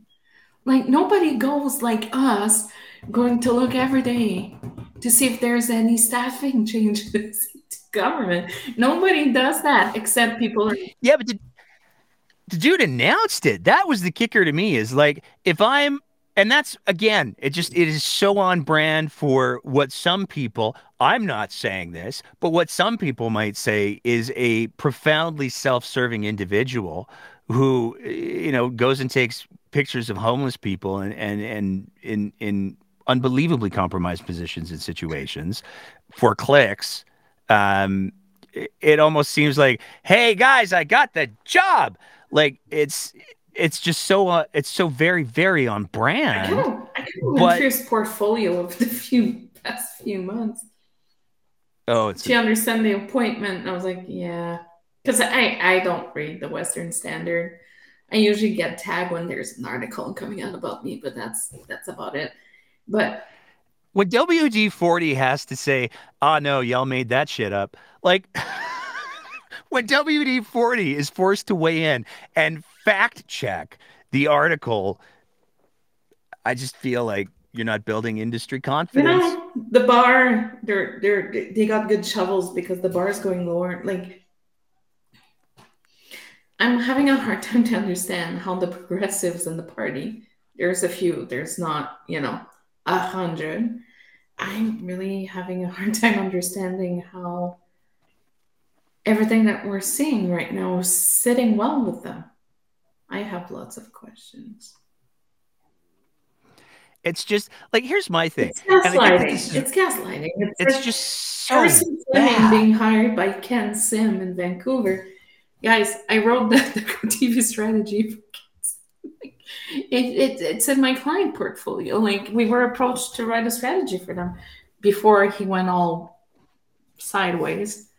Um, but you know, it's they're gonna do what they're gonna do. But I do I think it's the most brilliant appointment. We shall see. Okay, let me rephrase it. Let me let me rephrase the question a different way. Let me let me reframe things a little bit.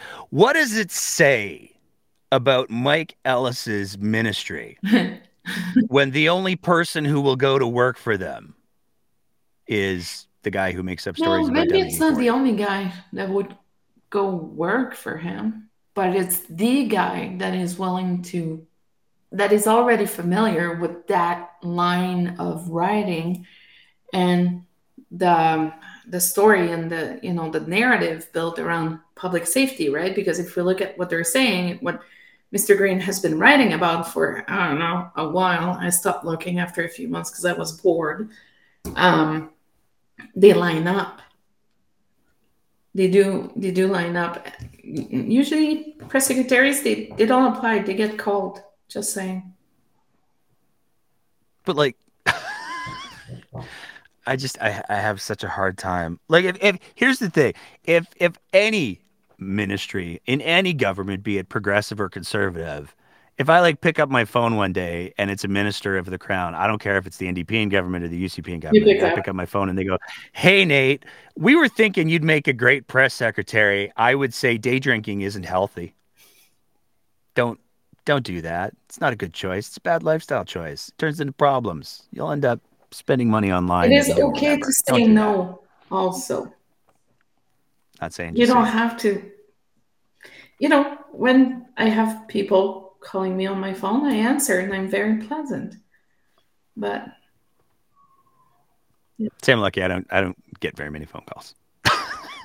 I'm so nice to everybody, but I'm getting less and less popular on one side, and I'm wondering why. Hmm.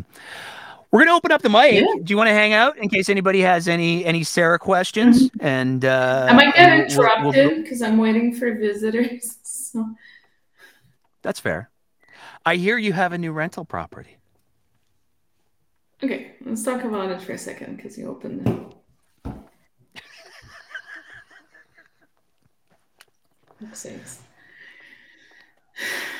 Facebook, man, it'll get you every time. Someone, so we have our. I'm not gonna give the details. Nothing. We have put our residence on the market, and um, somebody today decided to put it on uh, for rent on Facebook, and um, there's been stuff going on for about a couple of weeks. I've been getting weird emails, and, you know. And so I, I texted Nate. I was like, Nate, what do I do? And I have to file a report. Welcome to my life. It's it's fraud. It's it's literally like they lifted the pictures from your real estate listing and then posted it as a rental, and you know that that person who's doing that is going to be like, "Yeah, all I need is a seven thousand dollar deposit. The property, sure, it's, it's delightful. There's I don't know a gazebo. I don't know if you have a gazebo. We have a I'm just making that up.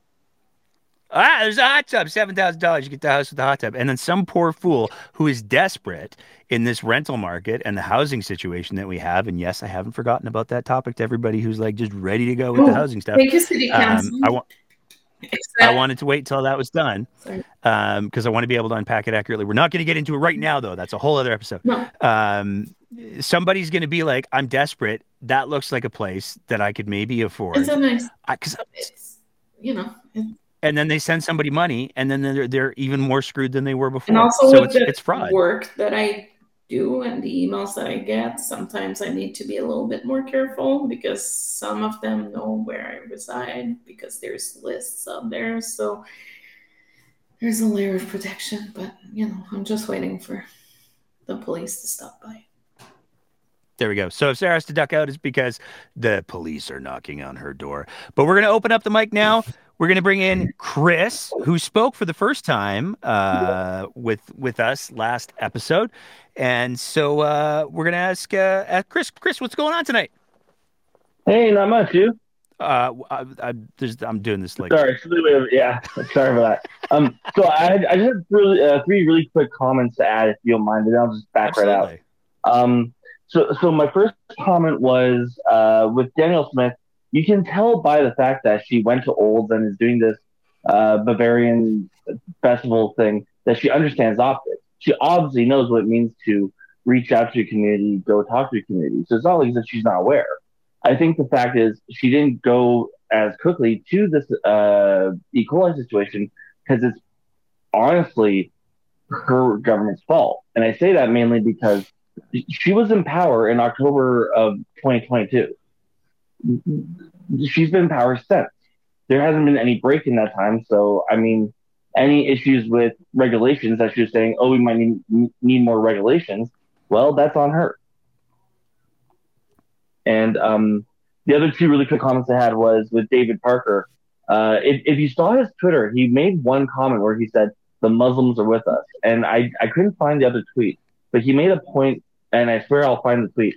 He made a point saying, uh, oh, the other cultural centers are with us. And I think there's this appeal with David Parker and Danielle Smith and others to this uh, fundamentalist rhetoric, this, you know, back to what made us great. And um, I think the fact that uh, Parker and friends were able to get this, these two different cultural centers, it makes me wonder what did he appeal to? What what did they sell them on that made them say yes, or did they lie about it? I don't think they would. But because yeah, my, my my speculation would be that they, they didn't they didn't tell them what who they mm-hmm. were and, and what they were trying to do. Because there's an and you know what that's very possible. There's an event that is being published uh, by announced by Take Back Alberta that if you register, you will receive the link of the address where the location will be hidden. It's an event with um, LaGrange, but not the minister, her sec.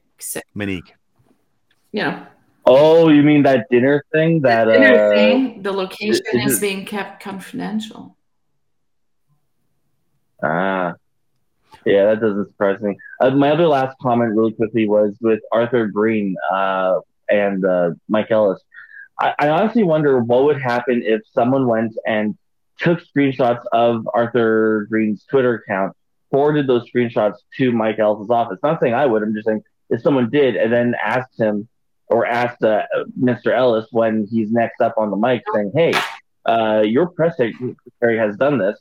did your office know and can you make a comment?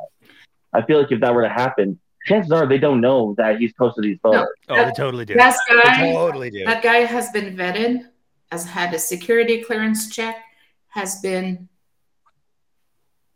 security vetted again and debated for a hire. Oh yeah, yeah, yeah. yeah. It's, and he tags all of the politicians in all of the posts. Like when you like, get into a government position, the level of scrutiny that you are under is quite impressive. I have noticed since How? he got fired, he's been, or since he got hired, he's been doing a lot more landscape photography of like cars and mm. not so much people in crisis. So he has a real job. What are you talking about, Sarah? The Western Standard's totally real job. Sorry. Yeah, but, yeah, that, that's everything I had. But thanks for having me on. And yeah, no, definitely. Uh, the, the, the whole Smith wenches and tears thing, just no comment. Fair enough. Thanks, man. Appreciate you. Appreciate you tapping in again. I see. Here's, I uh, I have to be so careful with this particular subject. Um, Don't get me. I would, I would say that it is.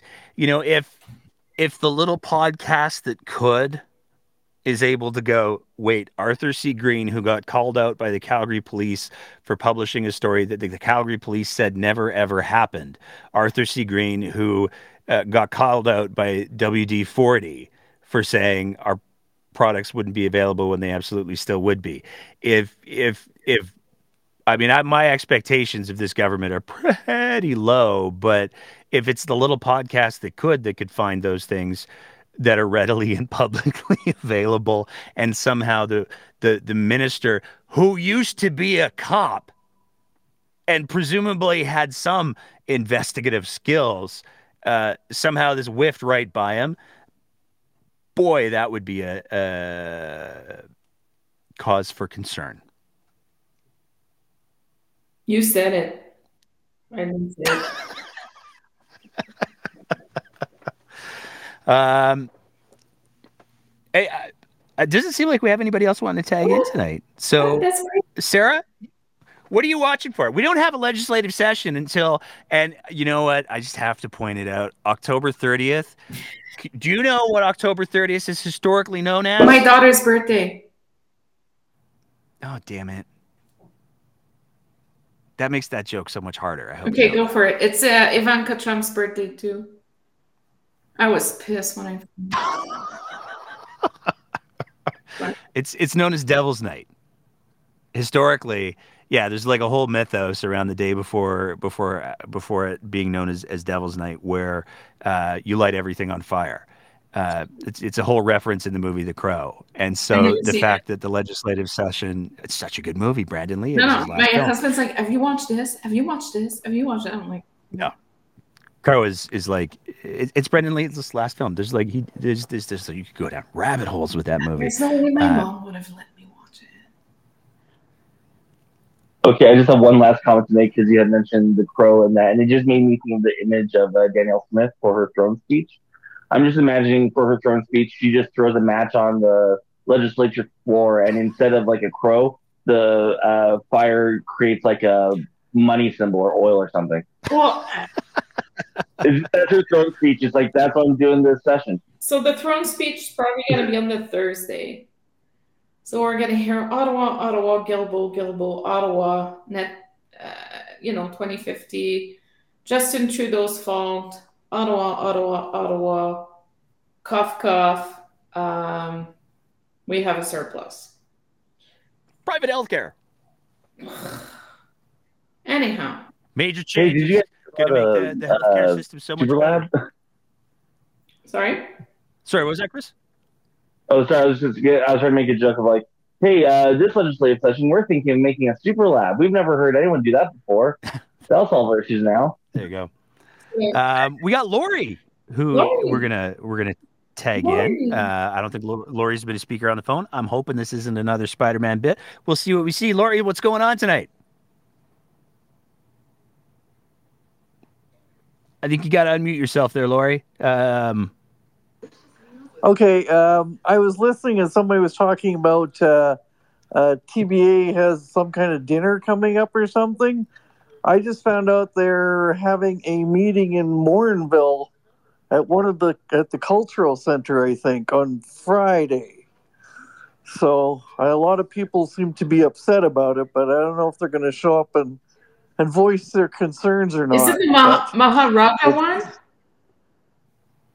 Nope, this one's in Morinville. We're just north of Edmonton Oh, right. and St. Albert. I yes, sorry, my geography of Edmonton Yeah. sucks. Um, oh, that's fun. No, uh, and like I say, I just found out about it today, so I'm tempted to go just to hear the BS that's going on for myself. But I'm, I'm you know, like I curious. say, a lot of people seem upset and they want the town to cancel it, but I don't know if that'll do anything. no, I don't. And I mean, I don't. Here's There's here's the freedom of thing. speech too that we need to. res- So it's very complicated, right, Nick? Because there's, you know, there's the freedom of speech aspect. So we can try to. Jesus Christ, it's so complicated, so so so complicated. Like, uh, there's freedom of speech, but also. I think there's a lot of hate speech in him when he's like against the LGBT and stuff like that, and taking over the school boards. That's probably my biggest fear right now. I have kids in school, Well, and I certainly don't want on people who represent them. like the ATA on Wednesday, and there was going to be a ton of people with Benita just singing karaoke across the street. That should be. I think that Where's that's gonna be that up in, at? that's going to be up in Edmonton. I think one of the one of the I think uh, for me, and I think this might be what you were trying to get at, Sarah. I could be entirely wrong, and I know that you'll correct me if I am. Uh, I think that you know one of the the key components is I don't think that David Parker shouldn't be allowed to to to do what he does. I think that David Parker has made the the the uh, progress. That's not the right word. Uh, he's he's garnered the momentum he has because it's been unchecked and unmatched. And I think that you know he has. Uh, he he talks all the time about the the biggest thing that that people need to address is is apathy and people don't show up and we need more people to show up. I don't think he's wrong about that. I think that what he's asking people to show up for is wrong. And I think that part of having an engaged electorate is having people who are going to say, yeah, you know what, you can say you're dumb shit. It will come with consequences, legal ones to be clear, um, like losing your Eventbrite listing. But we're also going to show up and we're going to say all of the things that we believe to be true, like those two amazing counselors from Strathmore did. I think that there's there's you know I I would much rather that the David Parkers of the world say their dumb shit out loud because then you know where they are and you know what they're after. But Yeah. but there's also with them there's the mentality of freedom of freedom of speech for us, not for thee. That is important also. So you know it's it's so complicated. It's not even funny. But they they believe in free speech for them, but not for us who have opinions and live rent free in in his head. Like it's not as soon as we're opening our yappers, there's something coming our way all the time. Like it's stupid. Like I blocked like 150 people this weekend because it's just batshit. But they do not like when we speak our mind or when we provide our opinion. But hey, we gotta let him talk. That's okay. It's fine. There we go. Anything else you Okay, want to add? I there, Lori? decided I decided to let you know that he's making his rounds. Oh, he has been for a while, and he will continue to. But we just need to make sure that there's equal voices that are rising to meet him. But thank you, Lori, Thank you. and thanks for Okay, thanks, for raising your hand for the first Bye. time, man. I appreciate that. Okay, bye. All right, we got Cassandra, who has raised her hand as well. So we're going to bring her in. I feel like maybe there will be some comments about the the decisions. I, I swear, I was the housing conversation's coming, Cassandra. I absolutely 100% promise. But with that said, what do you no got? worries. I, I I got a chuckle when you, yeah. Anyway, they gave me a chuckle when you reminded me that you're going to be doing it, and I have no doubt. Um, no, I was just going to say that um, I can't say what the group's uh, name is yet. I can't say what where it's starting, but there is some organizing going on to fight back against this.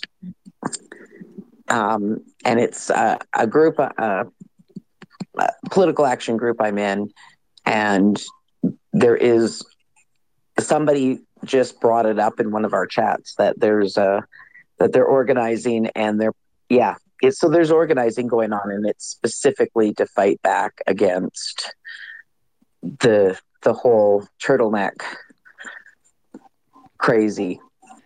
And uh yeah. So i just wanted to let people know that there is something. And when i know more about it i will let you know. Also um i'm in a disability group. One of the admins is actually somebody you know nate. Oh. um but we're we're organizing. So I, I wanted to just briefly speak uh when they were talking about the disability benefit, I was I have a network of other disability advocates across Canada, all living with disabilities on various provincial programs, and many of them, there's many people like they're so poor, and they got disabilities, and they probably waiting for the disability to come back out in a year or more.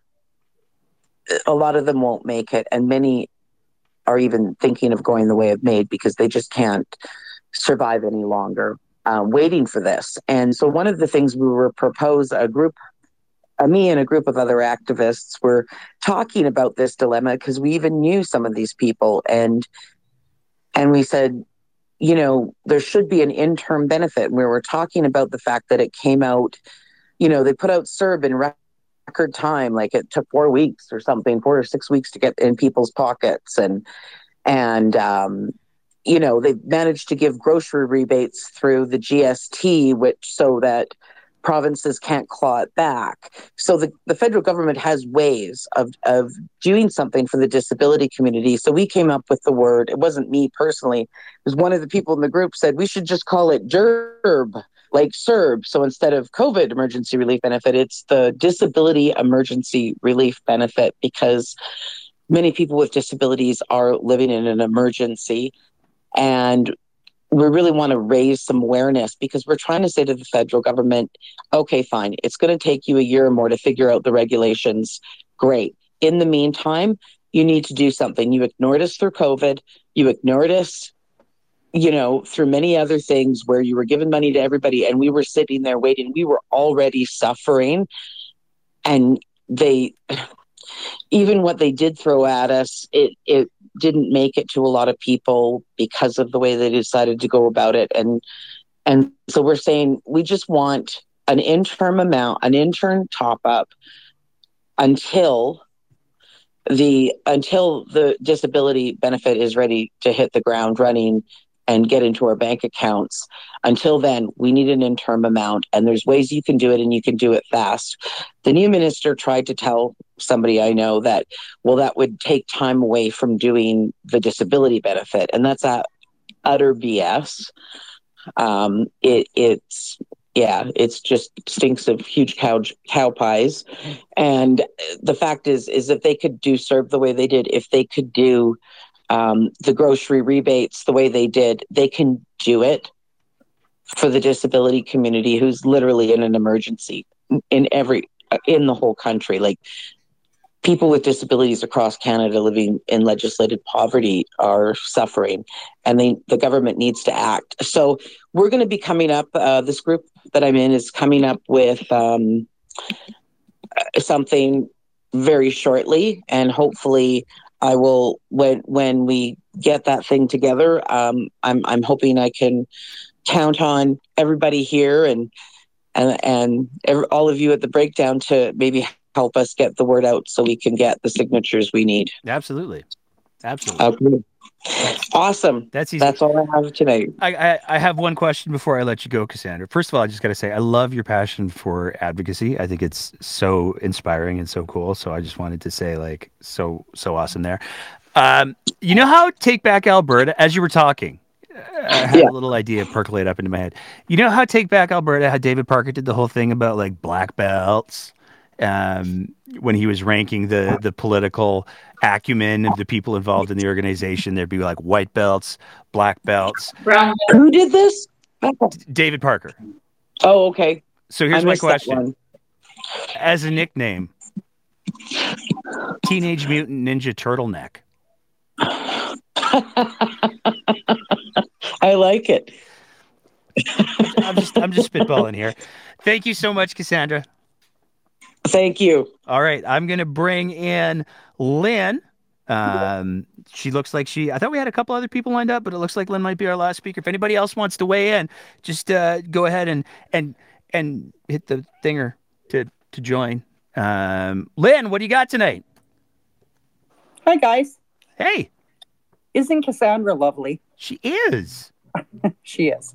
Uh, listen, I just want to say one thing about Mr. Um, Deputy Premier Parker. Um, he puts out all this stuff, but people don't do the research. He cannot fire a teacher. No, no. It's just. I called him the armchair, the armchair premier today. I don't think he liked it. I thought that I thought that was good. I thought it's that. You're right yeah. though, but that's the danger yeah. of it. Is like I'm totally aware, and I think I'm sure Sarah's totally aware as well that that David Parker can't fire teachers. But the danger of what he's saying is that there will be a lot of people who'll be like, "Yeah." And that's why we need to get the school boards under control because then we can totally do it. So, and that's where the danger is because he's he's using that rage farming to get people to engaged. Chaos. It doesn't matter what the results are. He's using misinformation to create chaos. And he's exactly. Yeah, that's what he does. Yeah. He, he knows. Okay, so I'm going to say this. He knows extremely well how the system works. But he is um how could I say? He's very good at convincing people with some twisted realities. Because he knows. He tells people what they want to hear he he goes on with his personal idea and then you know there's somewhat of a belief that if he thinks he's right well he's going to be able to sell that idea and then create chaos into the system. But so the question that came up when I was discussing this with my teacher friend today, um, Red Deer is actively trying to get out the other LaGrange. Mm-hmm. Correct? Yes. So in the province, trustees can vote out another trustee everywhere? No. So the challenge Okay. exists, and there's this is there's there's been quite a bit of back and forth about this. The under the act, trustees do have the ability to exercise that power. The problem the Red Deer's running into is that they don't have any bylaws that acknowledge or define how that power would be exercised. Each board- So it's kind of like each board has It's kinda of like- rules.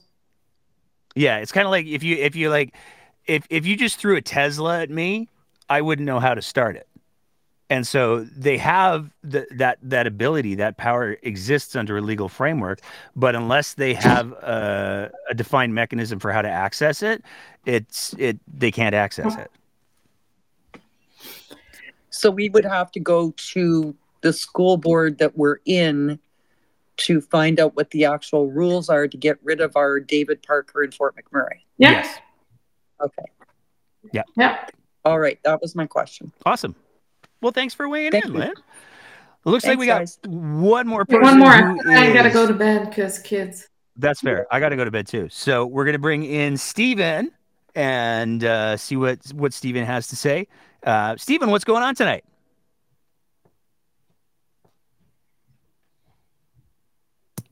Hello, can you hear me? I can hear you just fine. What's going on, man?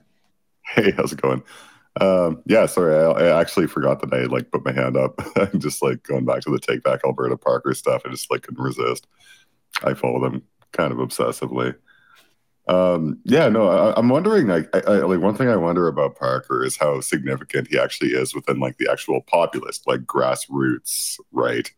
I think he's like significant within the premier's office now at this point. Like, clearly, no fan of Kenney, but like he's um, clearly within like Danielle Smith's sphere.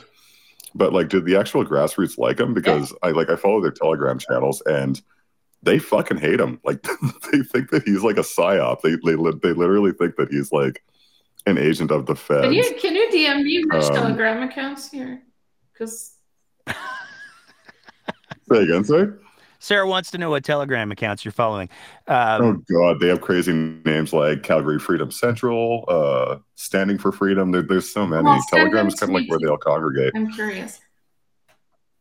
I think like like the, the, there's a bit of a paradox with Parker in my opinion because like he's kind of a like very much an establishment conservative like from his origins, Yes, right? he is. Oh, but he's like positioned himself as this like grassroots like fucking like leader.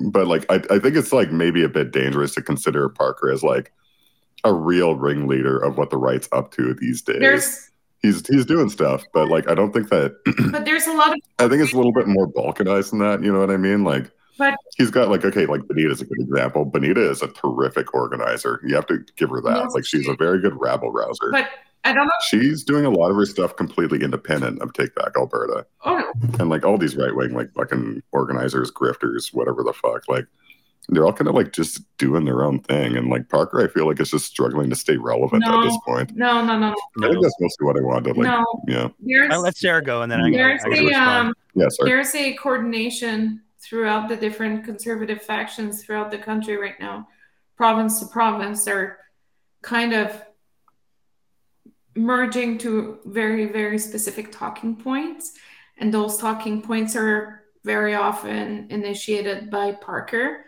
and parker is trying to put his hands everywhere right now parker is very well known in the conservative world parker has been there for a long time Parker is extremely smart and he knows it.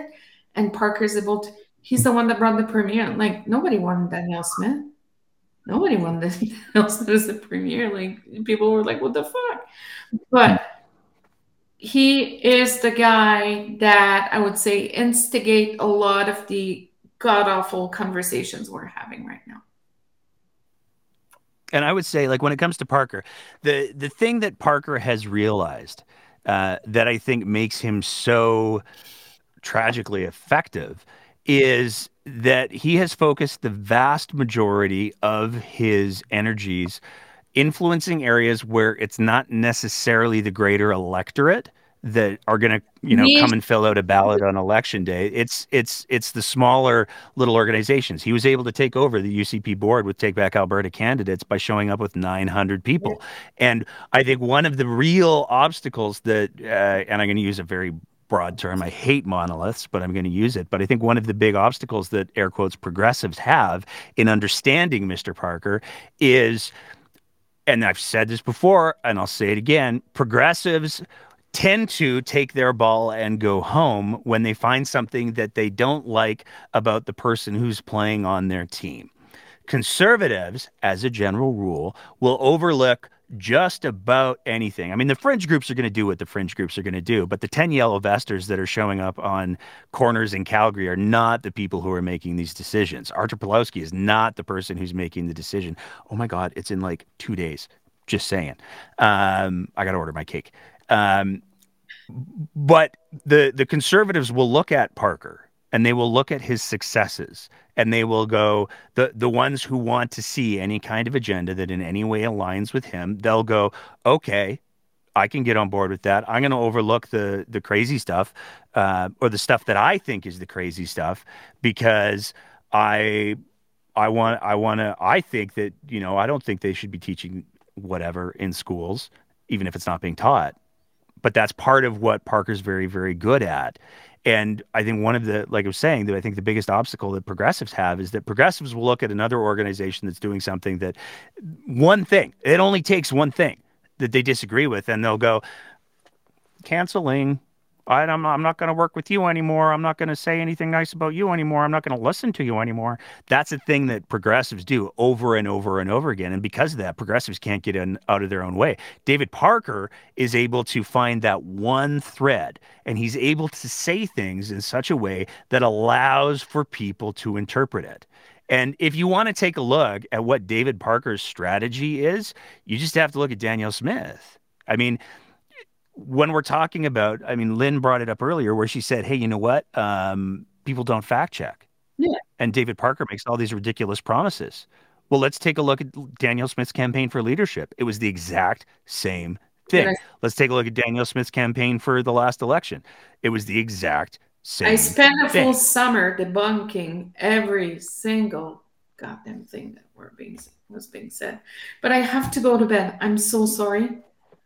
No, that's cool. Thanks for hanging out for a bit. I'm gonna. I'm No, gonna thank you. Yeah. Thanks. Bye. I don't know if you, if you had anything that you wanted to to to add on to that there, Stephen. Before Cassandra's wildly got her hand back up, so I'm going to bring her back in after. But I want to give you this is your first time here, so I want to give you the chance to to add any other words. Oh, wildly. No, yeah, yeah. Thanks to all of you for uh, having me in the chat. Yeah, no, I just like. I guess I just wonder to what extent Parker's really leading anything when it comes to like the like actual conversations that we're having in the culture war stuff.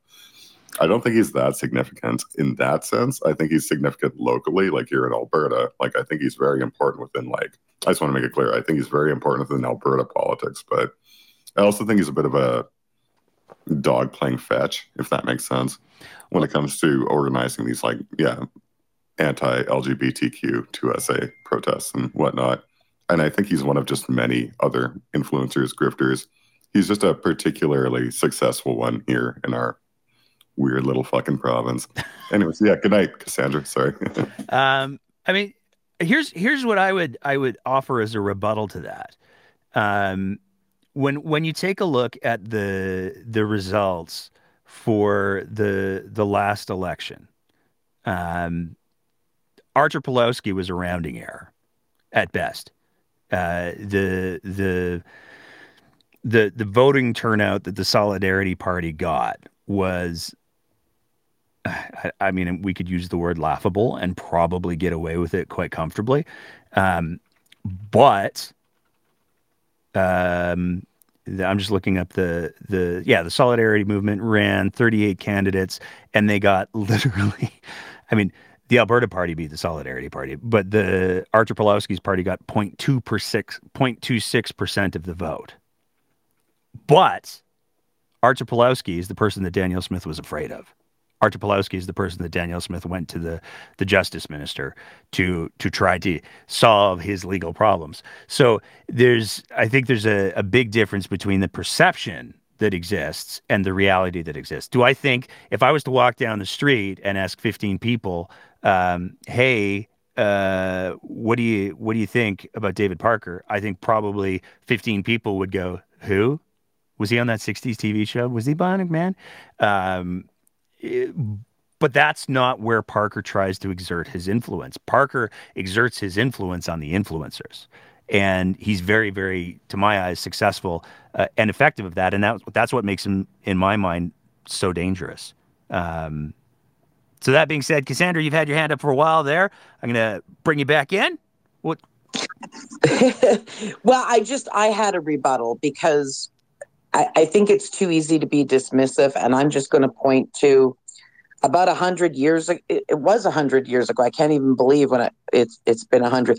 There was a little. There was this little man in the part of the world where my grandparents came from. He was just this little man, pretty much failed at everything throughout his life, and um, he started. But he was a great or, orator and and was able to draw a crowd and some people really saw that and where everybody else was kind of being really dismissive of him and making jokes about him and saying, "Oh, he's not that relative," and and stuff like that. These people decided they could leverage his skills as a, as an orator to draw crowds and to feed into people's fears. And they leveraged that, and they thought they could control him. That little man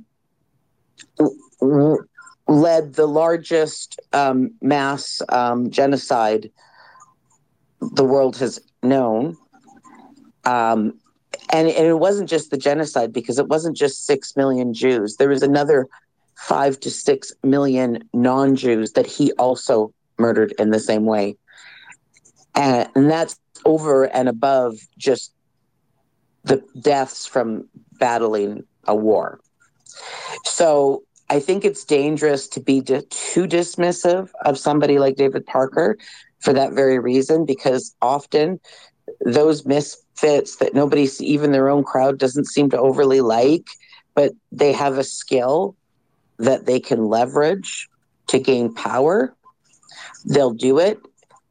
And they might even think they can control them. I think we're seeing a little bit of that in some other politics right now but I think so. I think it's dangerous because he does have something that the right wants that's good for them that they can leverage. And I think it's dangerous to dismiss the impact that he could potentially have if we are, because if we're to not take it too seriously or make too light of it.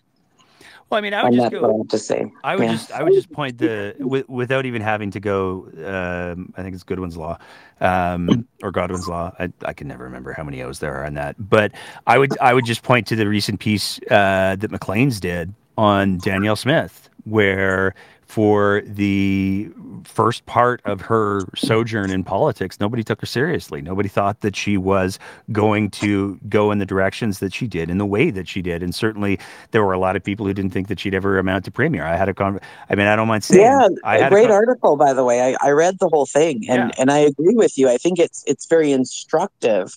She has a very similar background in some ways. I mean, she wasn't homeschooled and all that, but she has a very similar upbringing as David Parker in a very kind of traditional conservative background and and just how she came to be a libertarian. I mean, it's it's very it's very interesting stuff, and it's it, it's true. People did not think she was. I think they called her in the article vanilla. She was she was just a very vanilla kind of person, and and I thought that was a very interesting way to put it. And and so yeah, it, it's it's true. You don't know. I mean, I can point to examples of Pierre Poilievre that are the same too. So yeah. Anyway, I'll, I'll I will and I won't talk anymore now. I'll. You probably want to sign off. I do I do have to shut it down, but I do just want to point out like even Danielle Smith was dismissing Danielle Smith in 2021. She's on record in multiple places where she said that she didn't believe that she was ever going to be electable again. The I think that anytime anyone is able to be persuasive, and I have said for, you know, Danielle Smith, you give her a script and that woman can do some things. Um, she's very, she's a very, very talented orator and she's very, very good at making people feel like they're important, even if she doesn't necessarily think that they are. Um, so, uh, you know, I, I think that anytime somebody starts to influence things in the way that we have seen Parker do, eh, you know, underestimate them at your own peril. And I would also argue that he has made major moves. He was part, if not the biggest part, of the the movement to remove Jason Kenney. He was successful at that. He was I have been told from from people who are very very high up in Take Back Alberta that one of the biggest reasons why Take Back Alberta was uh, pivoted in the way that it was was expressly to get Danielle Smith elected as leader. Those are two things that Parker was instrumental in. Um, and when somebody is able to remove a sitting premier or play a major role in removing a sitting premier, and when somebody is able to install the next premier or play a major role in installing the next premier, eh, I think they just need to be underestimated at, at, at peril. And I think that one of the things that's critically important is that the only thing that's going to stop David Parker, I mean, somebody said it in the comments here, the only thing TBA will not stop until they're stopped. And that's going to require more levels of involvement and engagement from people than they've historically done on the progressive side. And it's also going to require them getting past the the um, superiority complexes that we all too often see that exist within in some progressive circles. And again, I hate speaking like I'm talking about a monolith because I'm not. But there's a there's a a, a greater threat that is is is looming and it's gaining momentum. Take a look at the the the distance that the province has traveled since 2019. Uh, democratic norms that we hold to be secure are no longer in place and I think that the the significance of it really can't be can't be overstated. But that being said, now comes the part of the show where I'm gonna try to sell you a mug because that's a great pivot.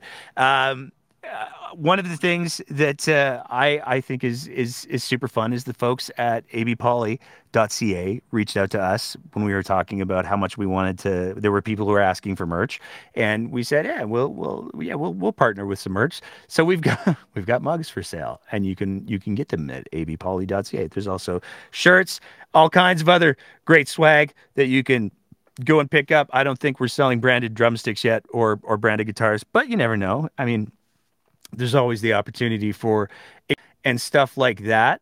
Um, and then the other thing I'm going to just quickly plug as well as I always do is that if you appreciate the kind of content that we're trying to produce here at the breakdown, you can always help us continue to produce that content by signing up to be one of our Patreon sponsors at www.patreon.com slash the breakdown where for the, just the price of a fancy cup of coffee, and this week it feels extra good to say that and there's like only maybe 20 people who know why, but that that felt extra good to say that this week.